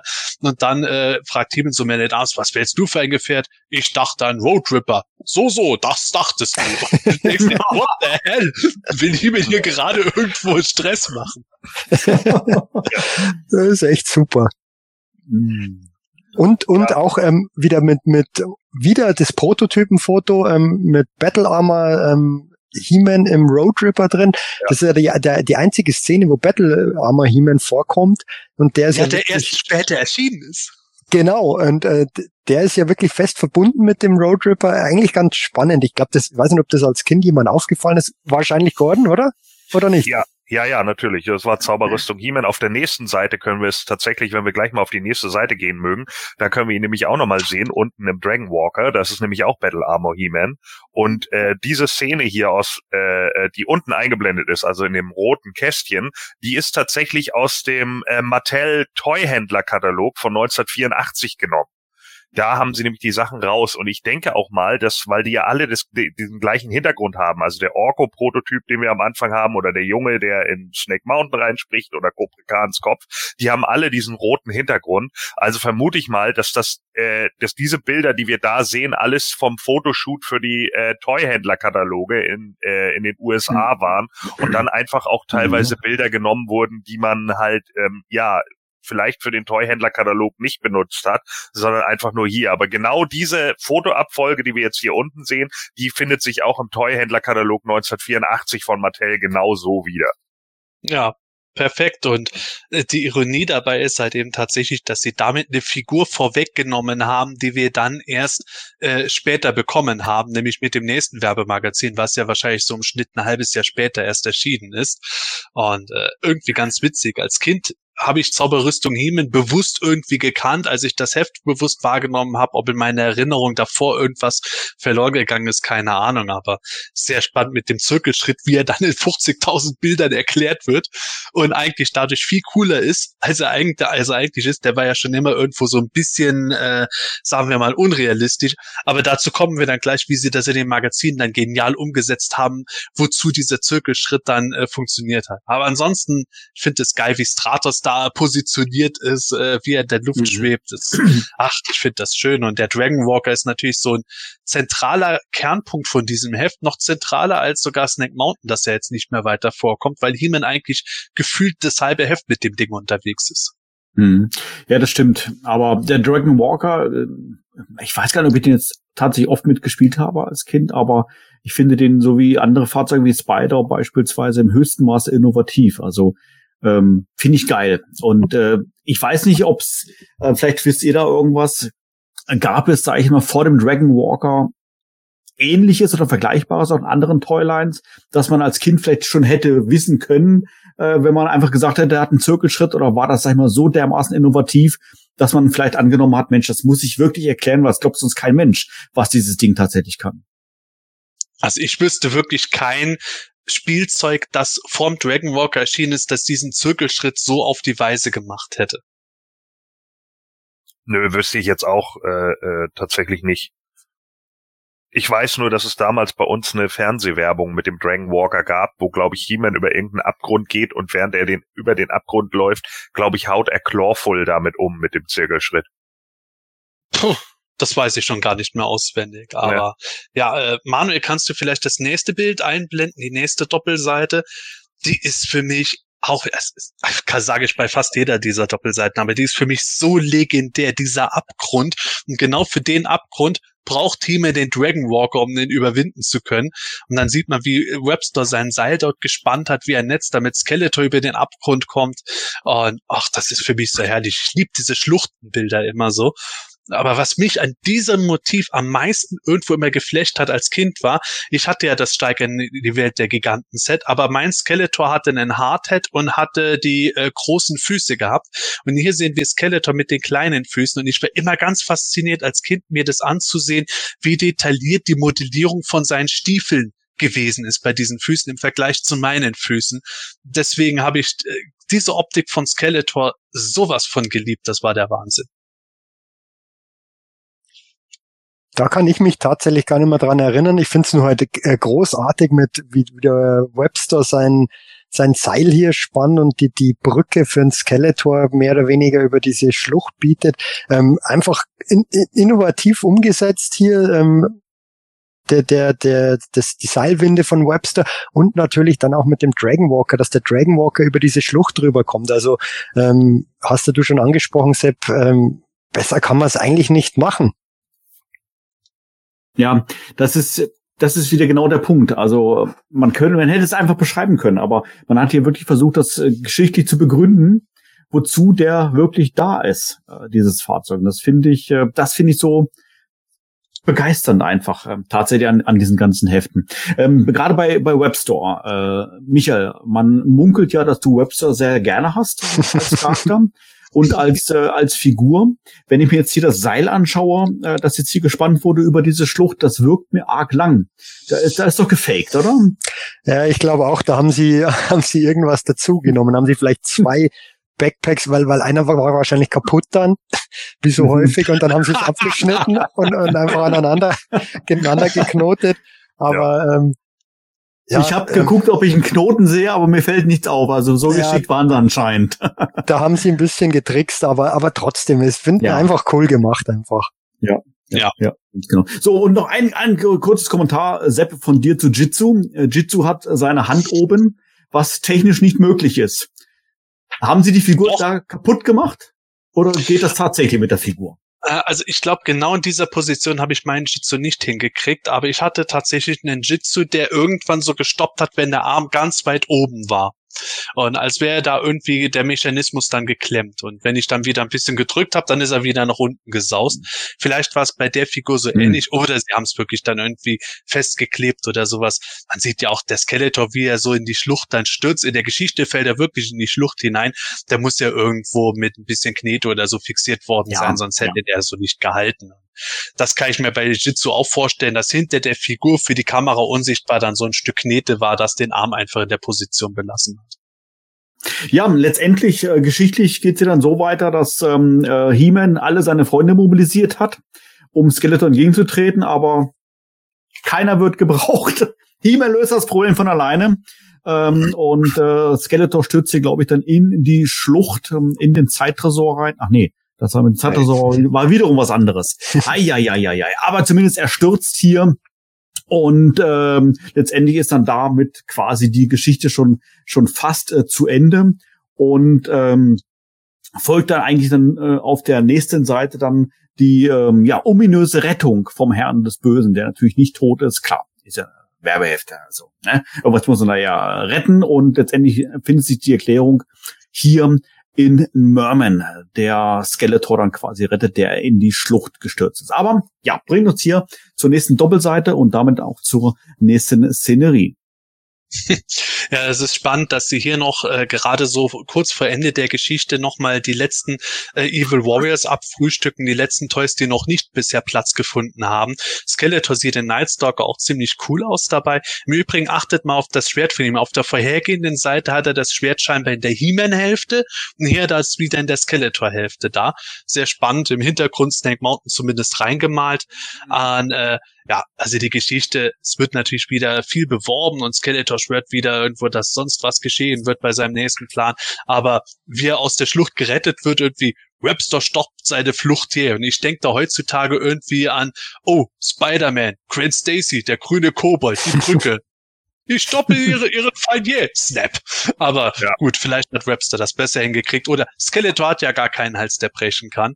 Auf jeden Fall finde ich das Bild schön. Ich mag es immer, wenn Zordek nochmal auftaucht, auch der irgendwo äh, eigentlich nur da, ja, ich bin es, ich kenne die Zukunft, aber ich verrate sie nicht. Tschüss. Ja. Also die Geschichte, die ist halt wirklich... Und Skeletor, ja, ja, das haben mir die Leute im Kindergarten auch immer erzählt.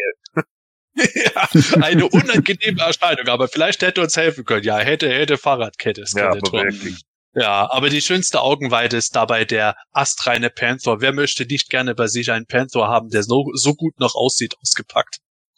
Ja, aber letztendlich, er ist ja nagelneu auf dem Foto, also was kann da schon groß dran sein, ne? Unsere haben jetzt ja vierzig Jahre auf dem Buckel. Was mir noch aufgefallen ist, ist der Rechtschreibfehler bei Evelyn vom ja. Namen jetzt her. Ja. Doppel, Doppel-N, ja. Mhm. Ja, Mai, also Evelyn ist halt so. Ist, ist ihr ja auch in Fett ohne ohne Bindestrich geschrieben. Ach Mai, ja. die äh, ja. Frauen, die kommen in dem Werbeheft ja ohnehin nicht so gut weg. Ja, das stimmt. Auf der nächsten Doppelseite dann das stimmt, wir. das stimmt. Vielleicht noch, vielleicht noch ein Kommentar, Michael, von dir. Kannst du es erkennen? Äh, wie hält denn der Beastman seine Peitsche? Das ist ja immer so ein Problem. Ja, ähm, das, ich schau gerade hin, ähm, tatsächlich ähm, sieht's etwas komisch aus, wie er die hält. Weiß nicht, ob die da rein re- hingeklebt ist oder wie auch immer, weil eigentlich ach, hält die so schwer. Die ist ja, die ist ja viel zu groß eigentlich für ihn. Das ist ja für diese Big Jim Peitsche gewesen. Aber sie haben es dann eigentlich ganz gut hingekriegt, die da zu befestigen irgendwie. Äh, ich, ich glaube schon, dass die Peitsche wirklich so drin ist, weil Beastmans Hand bei meinem Exemplar konnte ich relativ gut biegen und ich habe es wirklich hingekriegt. Mhm. Das größere Risiko war da tatsächlich, dass irgendwann der Bügel von der Peitsche gerissen ist, der, der eigentlich als Griff oft von den Leuten benutzt wurde. Der ist auch bei meinem Beastman dann irgendwann gerissen, aber tatsächlich auch deswegen, für mich musste Beastman diese Peitsche so halten.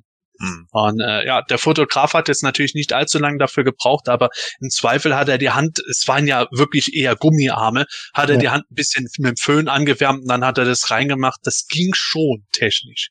Deswegen hieß er ja bei Sepp auch immer Beastman. oh, Gordon oh, bereitet sich schon auf das Ende der Folge vor. Manuel ist stumm. Ja, ja, ja, du solltest meine Gefluche gerade nicht hören über deine komischen Witze. Das ist unfassbar. So, kommen wir zu, zur nächsten Doppelseite. Bitte sehr. Die äh, die ähm, Heroic Warriors, äh, ja, was macht man denn am, am Ende, wenn man gewonnen hat? Das wusste auch schon Asterix und Obelix. Man macht eine Party. Fest auf Castle Grayskull. Und da kommt kommt's, glaube ich, zu dieser schönen Darstellung und Szene mit Tidam, die du schon so ein bisschen angeteasert hast, Sepp. Ja, also ähm, erst einmal das rein optische, das ist natürlich ganz schön gemacht, dass die Castle Grayskull nochmal bewerben, den Talonfighter und auch Battlecat taucht nochmal auf, obwohl er neben Streeter und dem Dragonwalker die dritte Geige nur spielen durfte. Also auch hier wird wieder alles noch abgefrühstückt, damit der Rest nochmal erscheint. Äh, Castle Grayskull ist scheinbar wie in Venedig auf Sand gebaut worden und versinkt gerade ein bisschen, aber anyway, die Story ist dabei das Kuriose. Es wird ja alles abgeschlossen, fest auf Castle Grayskull und Himen äh, muss Ramen schon halb äh, beruhigen, wer der so leicht beleidigt ist. Meine Kräfte wurden wohl nicht gebraucht, dabei kann ich dies und das machen. Ja, Ramen, alles klar. Dann, wo ist Thiele eigentlich? Da ein leises Geräusch und der Talonfighter gleitet auf seinen Stützpunkt Point Red zurück. Am Steuer Thiele. Noch bevor He-Man seine Vorwürfe loswerden kann, beginnt sie. Ich habe euch gesucht, denn ich dachte, ihr wärt in ernste Gefahr geraten. Dann hätte ich euch doch helfen können. Na, was soll man dazu noch sagen? Ei, ei, ei, ei, ei, ei. No Mann, no Mann, no Mann. Obwohl er ja ausdrücklich am Anfang der, Gesch- der Geschichte gesagt hat, äh, du bleibst bitte in der Burg, weil ich möchte dich nicht nochmal retten müssen. Aber naja, sie hat nicht gehört. Nee, also ich, ich warte jetzt alleine drauf, was Gordon dazu dazu sagen wird. Aber ganz ehrlich, also wir Sie, wir reden ja von etwas von Mitte der achtziger Jahre in einer jungen Toyline, wo die Frauen, wie wir gesagt haben, ohnehin eher so die Damsel in Distress waren. Aber wie sie das geschrieben haben, äh, was soll das irgendwie darstellen? Thiele darf die Burg nicht verlassen, wenn ja, wenn ihr Typ ihr nicht äh, die Erlaubnis dafür gibt? Richtig. Da herrscht doch Zucht und Ordnung. So. so. Gut. Keine, ke- keine Ahnung, was sich H G. Francis dabei gedacht hat. Ja, genau. Oh, Mann, da kommen Mann. Ja die Frauen auch nicht immer wirklich gut weg. Genau, Thiele hatte nur keinen Bock, mit den anderen Princess of Power wieder Kuchen zu backen und sich darüber zu unterhalten, wer sich besser die Haare kämmen kann. Sehr gut, sehr gut. Unglaublich. Ähm, wir haben es am Anfang gesagt, das Heft hat dreißig Seiten mit dem Umschlag. Wir sind jetzt allerdings erst bei Seite einundzwanzig. Ähm, die Geschichte ist aber jetzt tats- tatsächlich zu Ende. Aber äh, ein paar Doppelseiten folgen jetzt noch und ähm, das sind, glaube ich, Sepp, korrigier mich, Elemente, sag ich mal, die so eines Magazins würdig sind, wie man es vielleicht aus den achtziger Jahren erkennt, mit ein Quiz hier und eine Werbung dort und so weiter. Oder wie würdest du das beschreiben? Ja, tatsächlich. Die nächste Doppelseite, die beinhaltet Links aus Orkus Trickkiste. Der erzählt jetzt halt einen äh, hübschen Zaubertrick mit einem Korken und ja, äh, Wasser und sowas. Also halt so diese üblichen Taschenspielertricks, die man wirklich Kindern damals irgendwo gezeigt hat und die dann ganz fasziniert waren. Oh mein Gott, es schwimmt! Und ähm, ja, ist halt soweit. Äh, das Spannendere fand ich die rechte Seite, wie findet He-Man den Weg zu Thiele, weil das so dieses typische Irrgarten-Labyrinth war. Wir, wir haben es alle gekannt, egal ob Bussibär, Mickey Mouse oder das Masters-Magazin.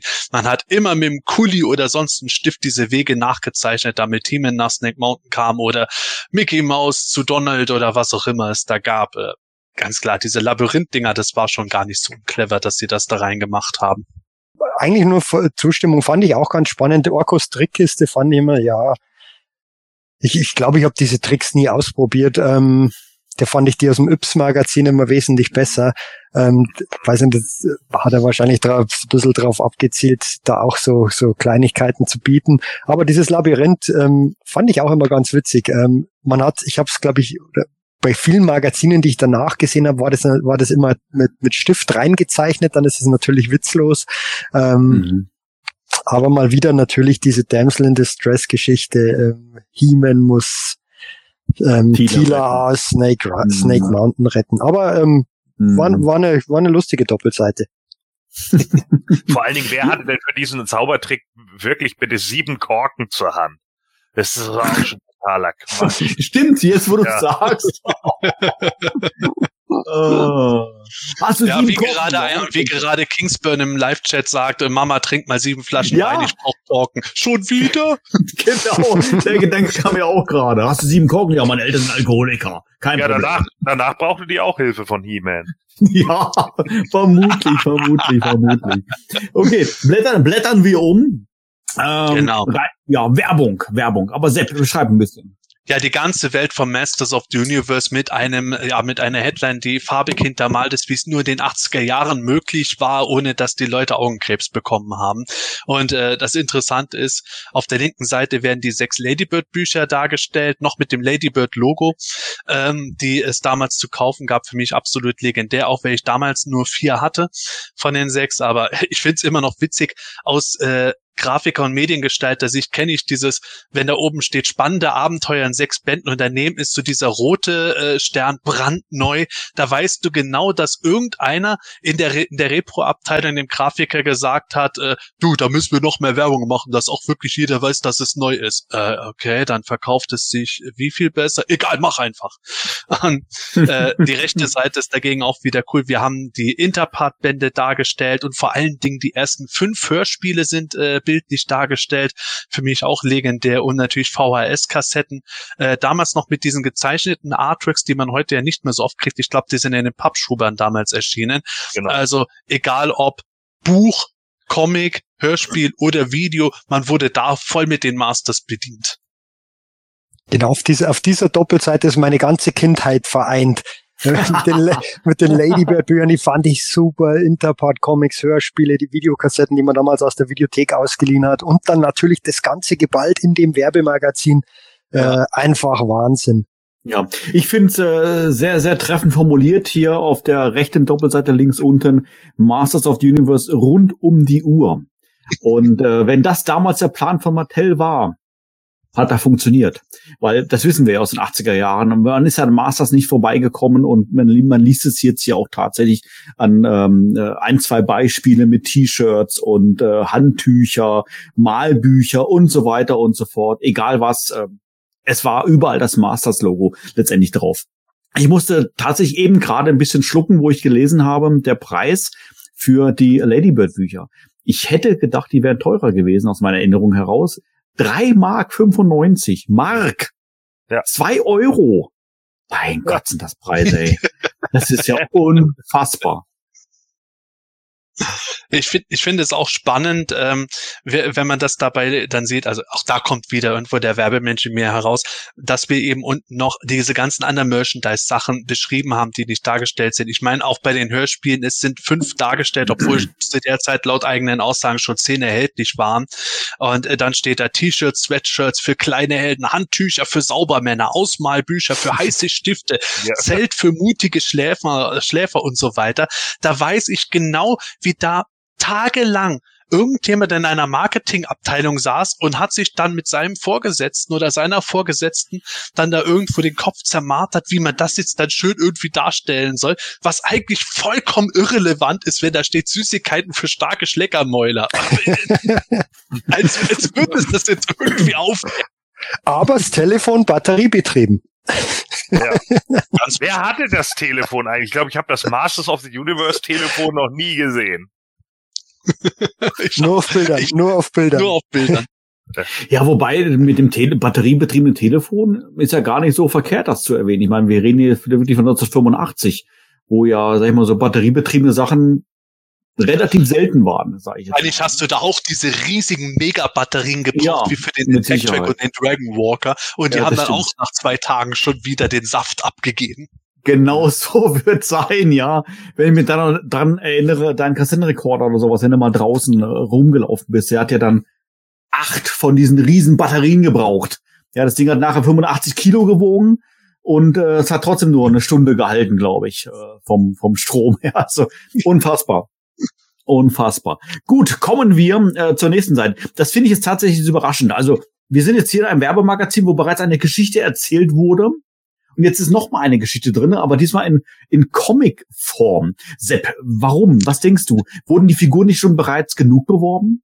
Ich habe ehrlich gesagt keine Ahnung, und ich frage mich noch heute, ob diese Geschichte vielleicht auch äh, irgendwo anders ursprünglich geplant wurde, ob die wirklich für das Werbemagazin geschaffen wurde. Es ist ja zeichnerisch jetzt äh, doch ein bisschen anderes Level als Alfredo Alcala, um es mal so zu sagen. Aber nur ganz wenig, ganz wenig. Ja, aber aber wir wissen ja auch damals, äh, Comics haben ja funktioniert, und äh, vielleicht hat man dadurch halt ein bisschen auch zeigen können, äh, was dann darüber hinaus noch möglich ist, oder hat gerne dieses Heft noch ein bisschen auf die auf das Magazinformat aufpumpen wollen auf die Weise. Kann ich wirklich nur spekulieren. Äh, habe ich ehrlich gesagt auch noch nie vorher drüber nachgedacht. Gute Frage, Manuel. Aber ja, auf den nächsten im Grunde vier Doppel, vier Seiten bekommen wir die Geschichte Wer rettet Man at Arms? ich habe es schon gesagt, qualitativ ein bisschen grenzwertig zum Teil, wobei ich das vor allen Dingen dann auf der auf der Seite ganz interessant finde. Man at Arms wird an Snake Mountain gekettet und Man und Skeletor so, haha, dann gebe ich direkt noch eins auf, auf den Panzer drauf, aus irgendwelchen Gründen. Und auf der nächsten Seite wird Man at Arms dann gerettet, benutzt dort den Enterhaken vom Wind Raider. Das war für mich damals natürlich ungeheuer wichtig. Ihr wisst es alle, ich habe nur das Windboot vom Flohmarkt bekommen und dadurch habe ich durch dieses Heft dann erfahren, was man mit diesem Enterhaken machen konnte. Und das finde ich eigentlich ganz schön umgesetzt auf die Weise, während ich zugeben muss, äh, dass der Teil, wie funktioniert's mit dem Laser, das hat mich damals nie so wirklich interessiert. Ich bin halt tatsächlich jemand gewesen, in den naturwissenschaftlichen Fächern habe ich dermaßen abgelust und ja, ich war eher für Deutsch zu begeistern, wo ich dann äh, als äh, Aufsatz geschrieben habe, wer rettet den Waffenmeister? Ich muss jetzt doch nochmal eine Frage stellen, äh, gerade bei, beim Begriff Magazin. Äh, wie war das damals mit dem Mickey Mouse und mit dem Yps-Heft? Äh, waren das auch offiziell Magazine? Waren dort auch verschiedene Elemente drinne, wie jetzt hier mal Comic, mal kein Comic, so Erklärseiten, Quizze ja. und so weiter und so fort? Hat man ja. versucht, das jetzt hier bewusst nachzumachen? Ja, natürlich, Bussibär und Co. Also Yps, Yps hatte ja, glaube ich, immer so, der hat, die hatten ja immer erstmal diesen Standard-Comic mit den Yps hauseigenen Figuren. Das war immer relativ kurz gehalten, hier mit Kasper und Yps und hast du nicht gesehen, wie sie alle hießen. Äh, und dann, glaube ich, kamen ja die eingekauften Franchises, ne? Piff und Herkules war ein französisches Franchise, dann hatten sie Zeta und Mordio, die beiden äh, G- Gespenster, manchmal auch hinten einfach äh, tatsächlich, glaube ich, sogar Asterix mal eine Zeit lang. Asterix, Lucky Luke, diese ganzen Sachen, Masopilami, genau. Haben sie immer als Fortsetzungsromane da gemacht. Genau, die hatten sie halt einfach irgendwie hinten drin, ja, und zwischendrin gab's dann ja diese ich suche, ich verkaufe Seiten, ich tausche Seiten und bla, wo man ja allen möglichen Scheiß irgendwie inserieren konnte. Dann natürlich auch ein bisschen Werbung für allen möglichen Kram und natürlich auch mal Erklärseiten, ne? Auch wenn sie jetzt irgendein Gimmick hatten oder so, dann wurde das Gimmick natürlich auch in dem Falle dann erstmal erklärt und dann eben nochmal geguckt. Zum Beispiel gab's dann ja auch Specials über Dinosaurier oder sonst irgendwie was im Yps. Da hatten sie dann aus einem, witzigerweise habe ich das äh, Originalbuch mittlerweile, hatten sie so Illustrationen aus einem Buch genommen, wo jemand tatsächlich so Dinosauriermodelle einfach aufgebaut hat und äh, sie hatten dann wochenlang immer ein, also jede Woche halt ein Dinosaurier aus diesem Buch halt drin und ich habe mir irgendwann mal das Originalbuch gekauft. Also das war schon ziemlich so aufgemacht, ja. Hm. Interessant. Und, und unvergessen die Urzeitkrebse. Ja, genau, genau. Also die habe ich tatsächlich sogar noch in der Neuzeit, sag ich mal, in den letzten äh, zehn Jahren immer wieder mal nachgekauft. Die gibt's ja auch bei Amazon zum Kaufen, weil ja. meine Kids das ausprobieren wollten und so weiter. Äh, unfassbar sch- spannend und auch, ja, witzig letztendlich. Gut, aber wir schweifen wieder ein bisschen ab, kommen wir zurück zum Magazin. Wie gesagt, äh, Comic war dabei, Sepp hat schon gesagt, zeichnerisch, ja, gewöhnungsbedürftig, sage ich jetzt ja. mal. Eine kleine Geschichte wurde erzählt. Ich fand sehr interessant, wie prominent der Wind Rider und sein Enterhaken jetzt hier dargestellt wurden. Aber äh, sei es drum, ähm, ja, letztendlich war das dann auch Teil des Magazins. Auf der Seite direkt danach gab es dann noch ein großes äh, Preisausschreiben. Ich meine mich zu erinnern, das gab es in den Folgeheften dann auch immer wieder mal. Ich habe es hier gar nicht mehr ganz genau durchgelesen, was sie jetzt hier alles ja wissen wollen an dieser Stelle. Den Flipper, den wird der Michael sicherlich kennen. Aber ja, habt ihr noch grundsätzliche Erinnerungen an diesen Seiten, Sepp? Naja, natürlich, weil das der, äh, sagen wir mal, Create a Character Contest für Deutschland war. Ähm, da, da sieht man ja diese komische Zeichnung, die irgendwie so typisch achtziger bunt gemacht ist, äh, wo die Leute sich dann einen neuen Mann für He-Man ausdenken sollten, die Kinder. Das sollten sie bis Ende mhm. neunzehnhundertfünfundachtzig dann einschicken. Im nächsten Heft, da werden wir auch erst im nächsten Heft dann drauf eingehen, äh, wurden ja dann so die besten äh, gezeigt. Ja, äh, fand ich eigentlich ganz spannend. dreißig tolle Masters, Tischflipper waren für, war für mich natürlich das Spannendste. Das Gewinnspiel war längst vorbei, als ich dann was Gutes hätte zeichnen können und äh, war aber eine ne nette Idee, dass man da was erfinden sollte. Ich habe nur ehrlich gesagt, ich fand diesen Tischflipper genial, hab aber damals immer gedacht, der wäre viel größer, als er dann in Wirklichkeit gewesen ja. ist, als ich ja. ihn mal live gesehen habe. Ja, ja. Und ja, irgendwie hätte ich mir da mehr von versprochen, aber trotzdem, auf, auf diesem, auf dieser Doppelseite, der sieht schon ganz cool aus. Wie groß war der letztendlich so grob geschätzt? War das dann so? Ja, so, so. Okay. Ja, der war, also, okay. Also, war relativ klein. Also, ich meine, gut, er ist natürlich, vor allen Dingen, wenn man ihn jetzt aus Erwachsenensicht sieht, ne, dann denkst du sowieso so, was? So, ja, aber ich meine, gut, als Fünfjähriger, da ist man, da, da wirkt ja sowieso alles noch ein bisschen größer, ne, und da ist es dann noch so ein bisschen was anderes. Äh, ja. Ich meine, gut, so groß wie Manuel heute ist, wirkt er für den immer noch groß, aber, äh, Vorsicht, Gott, nicht Manuel, sondern. Ach ja, der ist Miesner, ja, richtig. Da muss er noch mal einen trinken, glaube ich. Ähm, ne?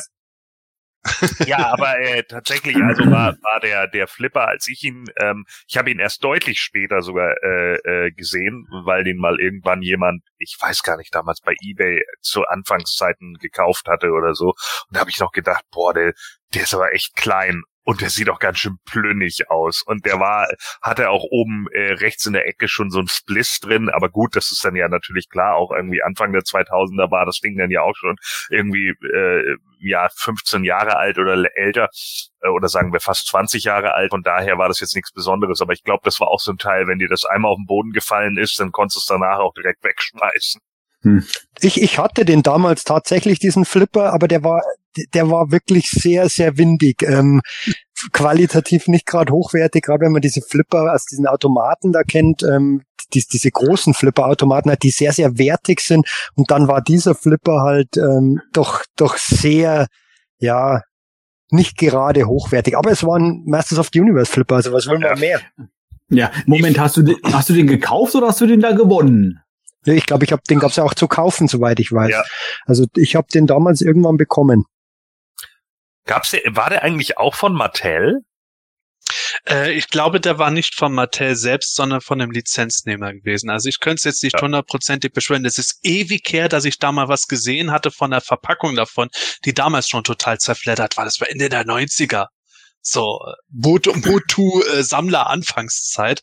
Mhm. Aber äh, ja, f- vielleicht weiß es ja eine unserer Hörer. In dem Fall schickt uns das gerne an quartett at planet eternia dot de, dann können wir es in der nächsten Folge richtigstellen, wenn wir da falsch gelegen haben. Absolut. Eine Seite haben wir noch tatsächlich, und ähm, wer bislang immer glaubte, ähm, dass Marvel oder das M C U hätte die After-Credits-Scene erfunden, nein, es war Mattel. Und damals ja. schon zu analogen Zeiten in gedruckter Form, denn tatsächlich auf der letzten Seite äh, wird das nächste Magazin, naja, man muss es anders formulieren, die nächsten Figuren gespoilert, und zwar auf eine Art und Weise, dass man sicherlich auf keinen Fall we- wissen kann, welche Figuren es sich handelt, wobei natürlich, klar, wir wissen das jetzt alle, aber ich weiß nicht mehr ganz genau, wie ich es damals als Kind wahrgenommen habe, aber ich finde es witzig, tatsächlich, letztendlich hier ist eingeblendet diese, in dem Fall eine Einzelseite, die, die Rückseite, und man kann hier natürlich dann ganz deutlich die Charaktere erkennen. Michael, kannst du gleich nochmal ganz kurz hier ein bisschen erklären, und hier interessant finde ich sogar, dass ein Charakter, glaube ich, sogar doppelt drauf ist. Michael, erzähl mal. Genau, das, die, also diese Ausschnitte der Charaktere stammen ja aus dem ähm, Mattel-Händler-Katalog, ähm, in, in dem die Fright Zone beworben wird und halt natürlich die Wilde Horde offensichtlich, ähm, aber mit lauter Prototypen, und das ist eigentlich das Coole, weil der ähm, da, da ist der Darkface Grizzler noch drauf, der Leech ist ein Prototyp, ähm, da fehlt fehlt noch die die Bemalung in seinem Saugmaul, der, der Fright Zone Drache ist ein Prototyp, ähm, dann man sieht ähm, den Unterkörper von Modulok und, und von Mantenna, den sieht man sogar zweimal, da haben da haben sie dann vergessen, was auszuschneiden zwischen zwischen Oberkörper, Arm und Armbrust, das müsste eigentlich ja auch weiß sein. Ähm, aber auch der Prototyp hier zu sehen, aber von den Gesichtern her tatsächlich sieht man nur den Grizzlor und Leech, Hordak sieht man gar nicht, aber ähm, natürlich ein, ein absolut genialer Hinweis auf die Or- Orde, und dann auch ungeahnte Gefahren kommen auf Eternia zu, und dann im, im nächsten Heft war ja dann die Horde wirklich da, und ähm, in einem großartigen Auftritt, also echt super. Aber wobei der Grizzlor hier, der Grizzlor hier hat kein schwarzes Gesicht, der ist es braun. Ich meine, Richtig. Das wäre der Darkface Grizzlor gewesen, oder? Auf, auf nee, dem, auf, beim nee, Händlerkatalog. Das, das sind ja, nee, der, der Händlerkatalog ist, das ist der Mattel-Händlerkatalog von neunzehnhundertfünfundachtzig, und da wird tatsächlich Grizzlor auch mit dem braunen Gesicht abgebildet. Okay, dann täuscht, ich fand, fand ihn ziemlich dunkel, ja, aber dann ist, dann ist der, dann ist, ist der andere Grizzlor.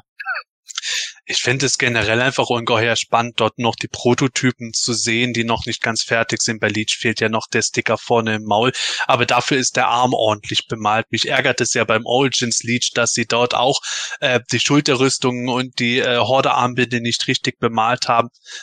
Es wurde damals aus Kostengründen letzten Endes eingespart, aber hier sieht man ja, wie es damals eigentlich schon gedacht war.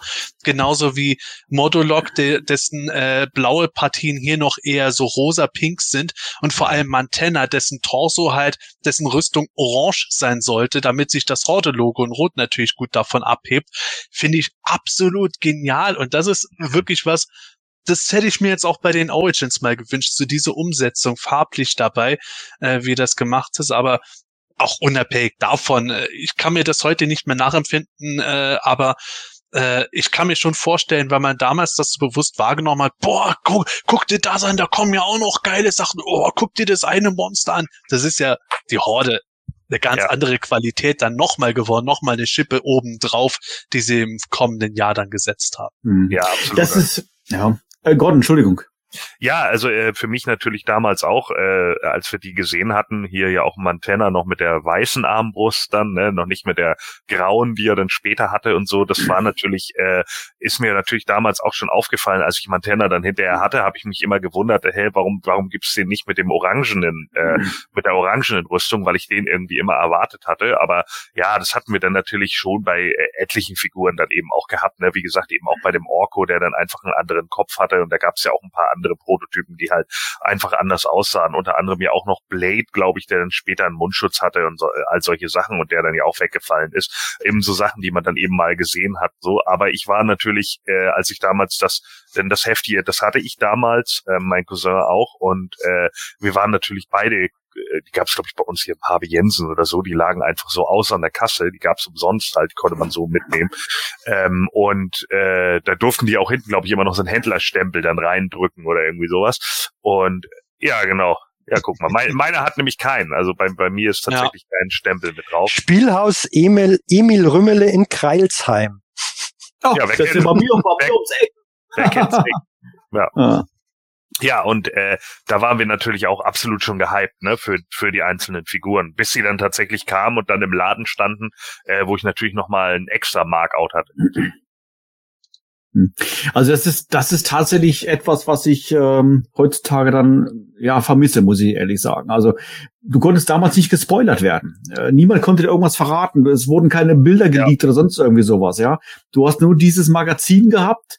Ähm, wusstest ja gut, der Skrysler einigermaßen gut zu sehen und so weiter, aber ähm, du konntest nur spekulieren, und dann für das das für das nächste halbe Jahr. Es wurde nichts veröffentlicht, und tatsächlich äh, hast du es erst gewusst, äh, wenn das Magazin das dann da war. Und wenn das Magazin da war, bin ich mir ziemlich sicher, waren auch die Figuren verfügbar im Laden, und dann hast du sie dann dort gesehen. Und das ist heutzutage ja fast ein bisschen schade, dass man einfach durch die moderne Technik, sage ich jetzt mal, jetzt schon genau weiß, was in zwei Jahren rauskommt.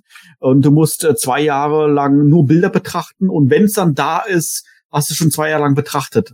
Zwar digital, aber ach, ich weiß auch nicht. Es war damals halt irgendwie was anderes. Hat so einen gewissen Charme irgendwie gehabt. Richtig. Ah, toll. Toller Abschluss ja, einfach. Absolut, Mal. absolut. Sehr, sehr schön. Ähm, das war das äh, dritte Werbemagazin. Ähm, wobei... Ja, wir haben es am Anfang gesagt, erste Werbemagazin, dritte Werbeheft, wie man es auch immer titulieren mag. Ähm, wir werden uns die anderen Hefte sicherlich dann auch in naher Zukunft widmen. Ich finde, das ist ein tolles Zeugnis ähm, der äh, nicht nur der achtziger Jahre und nicht nur der reinen Moto-Geschichte, sondern der deutschen Moto-Geschichte. Das war irgendwie was ganz Besonderes. Und ähm, ich kann mich wirklich noch an viele Stellen erinnern, dass ich an der Kasse diese Werbehefte dann stapelweise gesehen habe, die Verkäuferin ja. dann Hefte dann automatisch in die Tüte gepackt hat, wenn man da ein Mo- äh, Masters gekauft hat und so weiter. Ähm, ich kann mich erinnern, dass ich in den Laden gegangen bin mal und habe zwanzig Hefte auf einmal mitgenommen, und die Hefte, die Kassiererin mich ganz unglaublich angeguckt hat, oh, was willst du denn damit? Und ich tatsächlich geantwortet habe, ja, man verliert die ja so leicht, man will die ja aufheben. Ich, wer hätte denn gedacht, dass ich mit fünfundvierzig immer noch E-Mail mache? Keine also, Ahnung. Aber also Manuel, dann bist du quasi schuld, dass ich damals den Leech bekommen habe, weil du alle Hefte ja, vermutlich, genommen hast. Vermutlich. Und alle zwanzig Hefte verloren. Ja, wobei damals zwischen uns beiden gute sechshundert Kilometer lang, aber naja, äh. das kann alles möglich sein, ich weiß es nicht. Aber nichtsdestotrotz, es ist einfach eine, ähm, eine tolle Erinnerung. Und ähm, ich glaube, Sepp, du hast es im Laufe der Sendung gesagt, das ist, das ist Motu-Feeling. Einfach pures Motu-Feeling. Also zumindest mal, wie gesagt, als, als, als, als Deutscher. Ähm, was einfach so, wo man gerne in diese Erinnerungen dann schwelgt und sich diese Fotos gerne anschaut und sicherlich auch noch viele Szenen im Kopf hat, wie man selber als ähm, als Kind äh, darin geblättert hat. Und tatsächlich ist sind die Werbehefte bei mir jetzt funktioniert. Der Grund, warum ich überhaupt Masters sammle.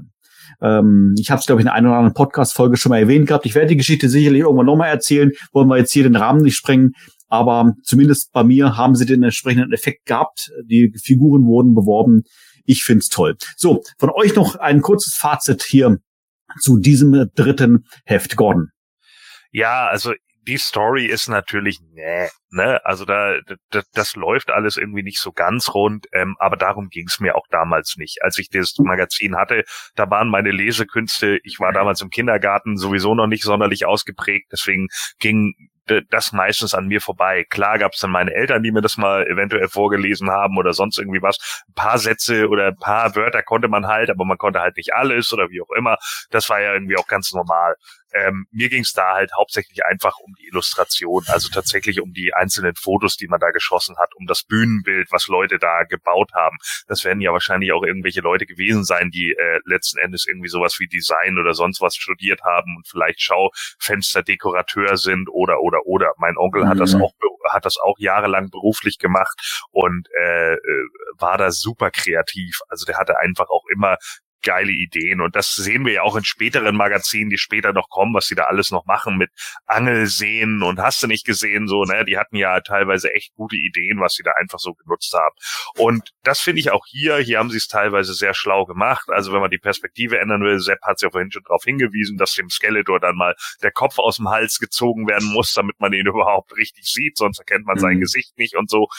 Aber das gehört eben mit dazu. Und das äh, funktioniert halt ähm, besonders gut. Die Idee mit dem, äh, ja, ob es nun Zigarettenrauch ist oder hier Eis oder whatever da, was sie was sie da genommen haben, ist erstmal egal. Aber die Idee mit dem Rauch ist natürlich auch Gold in dem Moment. Und das ist natürlich auch die Frage, ob sie dann immer im Hintergrund dann so ähm, bauten. Greenscreens hatten sie wahrscheinlich noch nicht so sehr, so wie ich, ne? Also von daher haben sie wahrscheinlich dann tatsächlich irgendwelche Bilder in den Hintergrund gestellt, weil so viel am Computer gearbeitet wurde, da mit Sicherheit auch nicht. Da sind wahrscheinlich andere Tricks angewendet worden. Und alleine dafür ist es halt einfach super, ne? Das muss ich halt einfach sagen. Gibt's einfach unglaublich viele Sachen und auch Bilder, die äh, vor allen Dingen, also die, dieses dieses Battlebones-Bild mit dem Bad Guys und so, das ist mir immer im Kopf geblieben, ne? Also das ist sowas, mhm. was was mich auch als Kind einfach komplett geprägt hat. Und da, äh, ja, Ja, da will ich auch, auf diese Erinnerung will ich halt auch nicht verzichten müssen, ganz einfach so. Es war einfach gut gemacht und es gibt halt noch viele spätere Magazine, die ich damals auch hatte, wo ich mich auch an etliche, an den Modulok, der da mit fünfhunderttausend Teilen sich aufbaut und sowas. Mhm. Äh, das sind einfach so Bilder, die ähm, für immer im Kopf hängen geblieben sind und dann weiß ich in dem Moment, dass da einfach jemand gute Arbeit geleistet hat. Absolut. Ich weiß gar nicht, ähm, ob's, äh, ob wir das Heft irgendwie benoten können, jeder für sich persönlich, weil ich glaube, äh, dass es grundsätzlich bei uns immer sehr hoch im Kurs ist, weil es einfach Nostalgie ist, aber ja, vielleicht probieren wir es trotzdem mal, Gordon. Ja, also äh, ich benote jetzt hier tatsächlich nur die Bilder ähm, und das ist für mich eine eins minus, eindeutig, äh, weil das da einfach so viele Sachen mit drin sind. Auch das Cover ist für mich immer im Kopf geblieben, war immer ein, ein starkes Heft. ähm, Wie gesagt, die Story, die interessierte mich schon damals gar nicht. Deswegen äh, ziehe ich die auch nicht mit in die Bewertung rein. Hm. Michael, mach du bitte. Ähm, wurde jetzt schon vieles gesagt. Ich ähm, kann an dieses Heft nicht mit objektiven Maßstäben rangehen, weil das einfach ähm, einfach so geprägt hat und und wie du es auch schon gesagt hast, Manuel, die, die Kindheit beeinflusst hat und diese diese deutschen Werbemagazine einfach absolut genial waren. Ähm, deshalb kriegt dieses Heft ähm, eine glatte Eins von mir, allein wegen den Bildern, ähm, der Flair, der damit rüberkommt, wie gern ich das äh, auch heute noch anschauen, wie, wie viel Spaß das noch macht. Also ähm, da kann ich nichts anderes geben als eine glatte Eins. Sepp. Oh, ich dachte, du kommst jetzt zuerst. Verdammt, äh, ich habe mir jetzt gar nichts zurecht überlegt. Deswegen, ich schließe mich den Worten meiner Vorredner schlichtweg an. Und äh, es, dieses Heft hat für mich absoluten Kult. Äh, ich würde dem Ganzen jetzt äh, keine glatte Eins geben, sondern eine Eins minus. Einfach aus dem Grund, weil meiner Meinung nach die Qualität der Dioramen sich im nächsten Heft nochmal ein Quäntchen steigert. Spoiler. Aber äh, trotzdem, also... Das, das triggert bei mir so viel, dieses Heft. Und wie Gordon richtig gesagt mhm. hat, äh, da geht es nicht um die Geschichte, die ist reine, reine Staffage und äh, da, da kann man heute drüber schmunzeln, aber einfach diese Diorambilder, das ist für mich ein Teil meines Eternias gewesen. Absolut toll, von Anfang bis Ende, bis zum Horde-Teaser, bis zum Ende. Also großartig, eins minus, mhm. damit wir noch ein bisschen Steigerung kriegen können.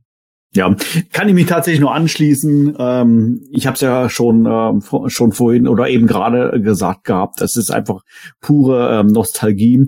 Und eine Sache oder ein Gedanken kommt mir jetzt gerade tatsächlich jetzt noch, ähm, wo ich ähm, das Heft natürlich im Rahmen der Vorbereitungen äh, durchgelesen habe, ist tatsächlich auf der äh, auf der ersten Seite. Ich meine sogar, das war die Seite mit dem Tupac abgebildet, wo es im Text dann heißt: äh, Herzlich willkommen auf Planet Eternia.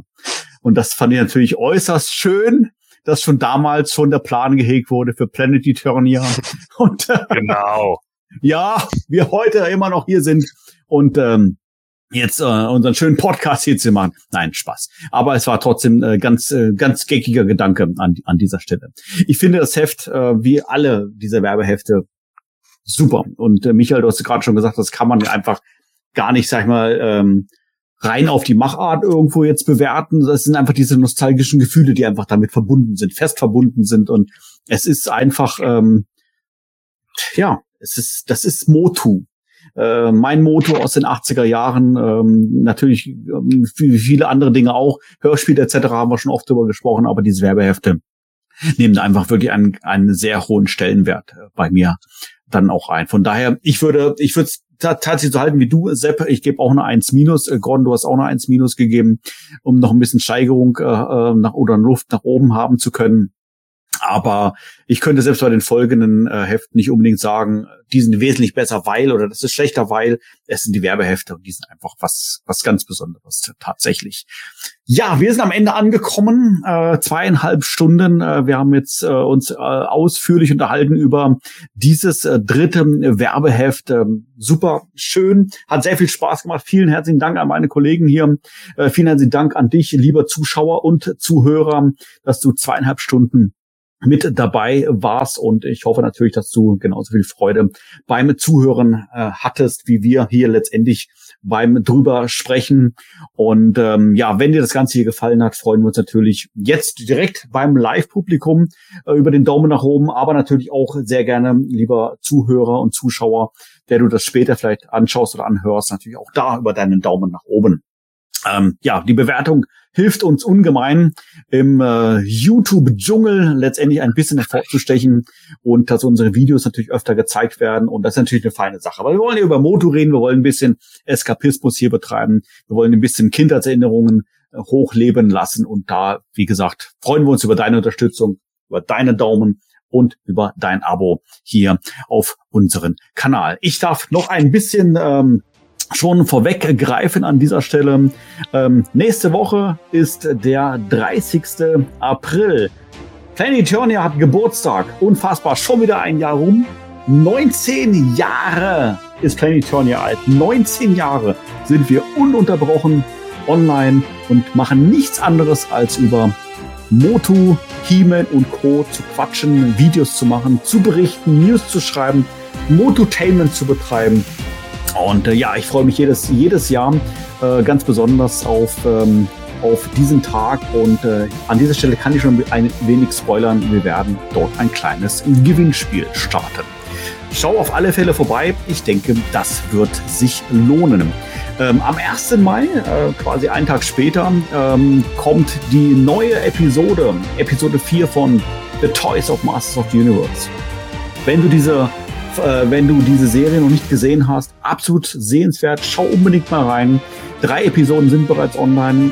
Dort werden hier von meinen drei Kollegen alle Toys aus den achtziger Jahren, ja, Stück für Stück auseinandergenommen und besprochen. äh, mit unfassbar vielen Hintergrundinformationen und Einblendungen. Absolut sehenswert, herzliche Einladung. Episode vier kommt am ersten Mai. So, wir sind am Ende angekommen. Das Himanische Quartett kehrt natürlich zurück in zwei Wochen.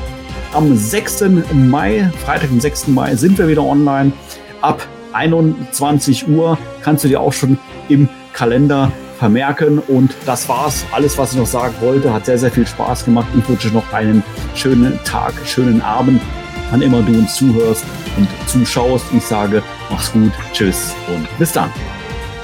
Ja, die nächste Folge, was werden wir dort wohl als Thema haben? Ich weiß es ehrlich gesagt selbst noch nicht, denn äh, wir hätten alleine diese Folge heute schon locker auf unsere geplante Laufzeit äh, bringen können, allein mit den Mattel-News, die heute gekommen sind. Wenn wir da noch ein bisschen mehr ausgewalzt hätten, hätten wir die Magazine gar nicht mehr gebraucht. Aber ich hoffe, ihr werdet euch wieder freuen, egal welches Thema wir haben werden. Es ist ja immer im Zeichen von geballtes Mototainment.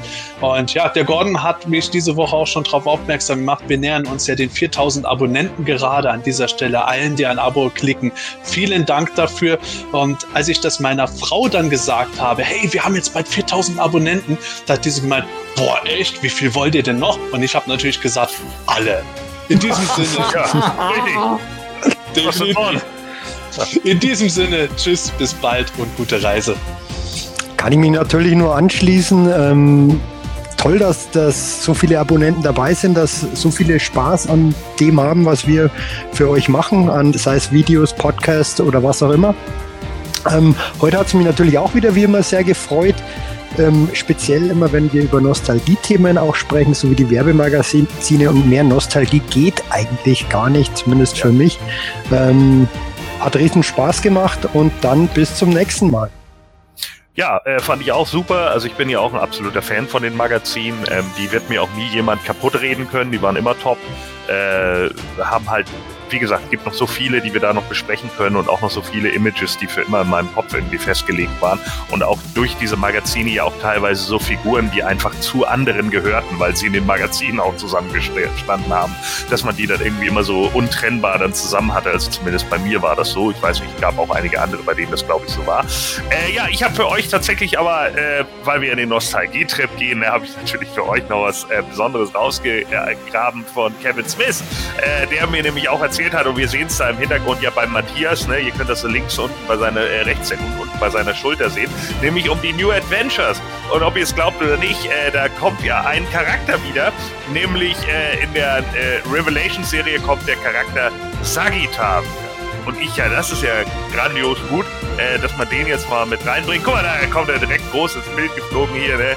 Super schön. ähm, da habe ich gesagt, ja, krass, und äh, wie wollt ihr den denn so einsetzen? Und so, ja, äh, der... Äh Er kämpft dann erstmal an der Seite von He-Man, ist dann in den Kampf verwickelt, wird dann auch verletzt, kann dann nicht mehr kämpfen und betreibt dann aber bei in Eternia einen Waffenshop. Und da habe ich gesagt, okay, ja, kann man ja so machen, ne? Ich meine, einige Leute sind ja neu irgendwie vergeben worden, so prominenter besetzt, mit Triclops irgendwie als der Waffenmeister von Skeletor oder so. Das hat sich so über die Zeit irgendwie entwickelt. Warum sollte er also nicht ein Verkäufer werden? Kann man ja eigentlich auch so machen. Und dann sagte Kevin Smith, ja, da gibt es leider ein Problem. Der Name Sagitar, der ist schon getrademarkt. Und dann habe ich halt gesagt, oh, okay, jetzt könnt ihr den gar nicht so nehmen. Na ja, ist doch egal, dann nennt ihr ihn einfach Tarkus, ne? Das war ja irgendwie der europäische Name oder so, dann kommt ihr doch damit irgendwie durch. Und dann sagte er, ja, nee, Tarkus, da waren wir irgendwie nicht so, äh, so überzeugt von, und deswegen haben wir einen ganz neuen Namen für ihn genommen, weil er ja auch den Laden hat. Rossmann. Oh, mm. oh. Oh Mann, oh Mann, oh Mann, oh Mann, oh Mann, oh Mann, oh Mann, oh Mann. Unfassbar! Das Hemanische Quartett! Präsentiert von planet eternia punkt de. Gordon, erzähl mal ein bisschen.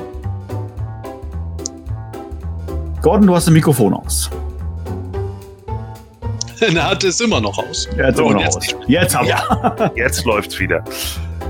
Das Hemanische Quartett, präsentiert von planet eternia punkt de.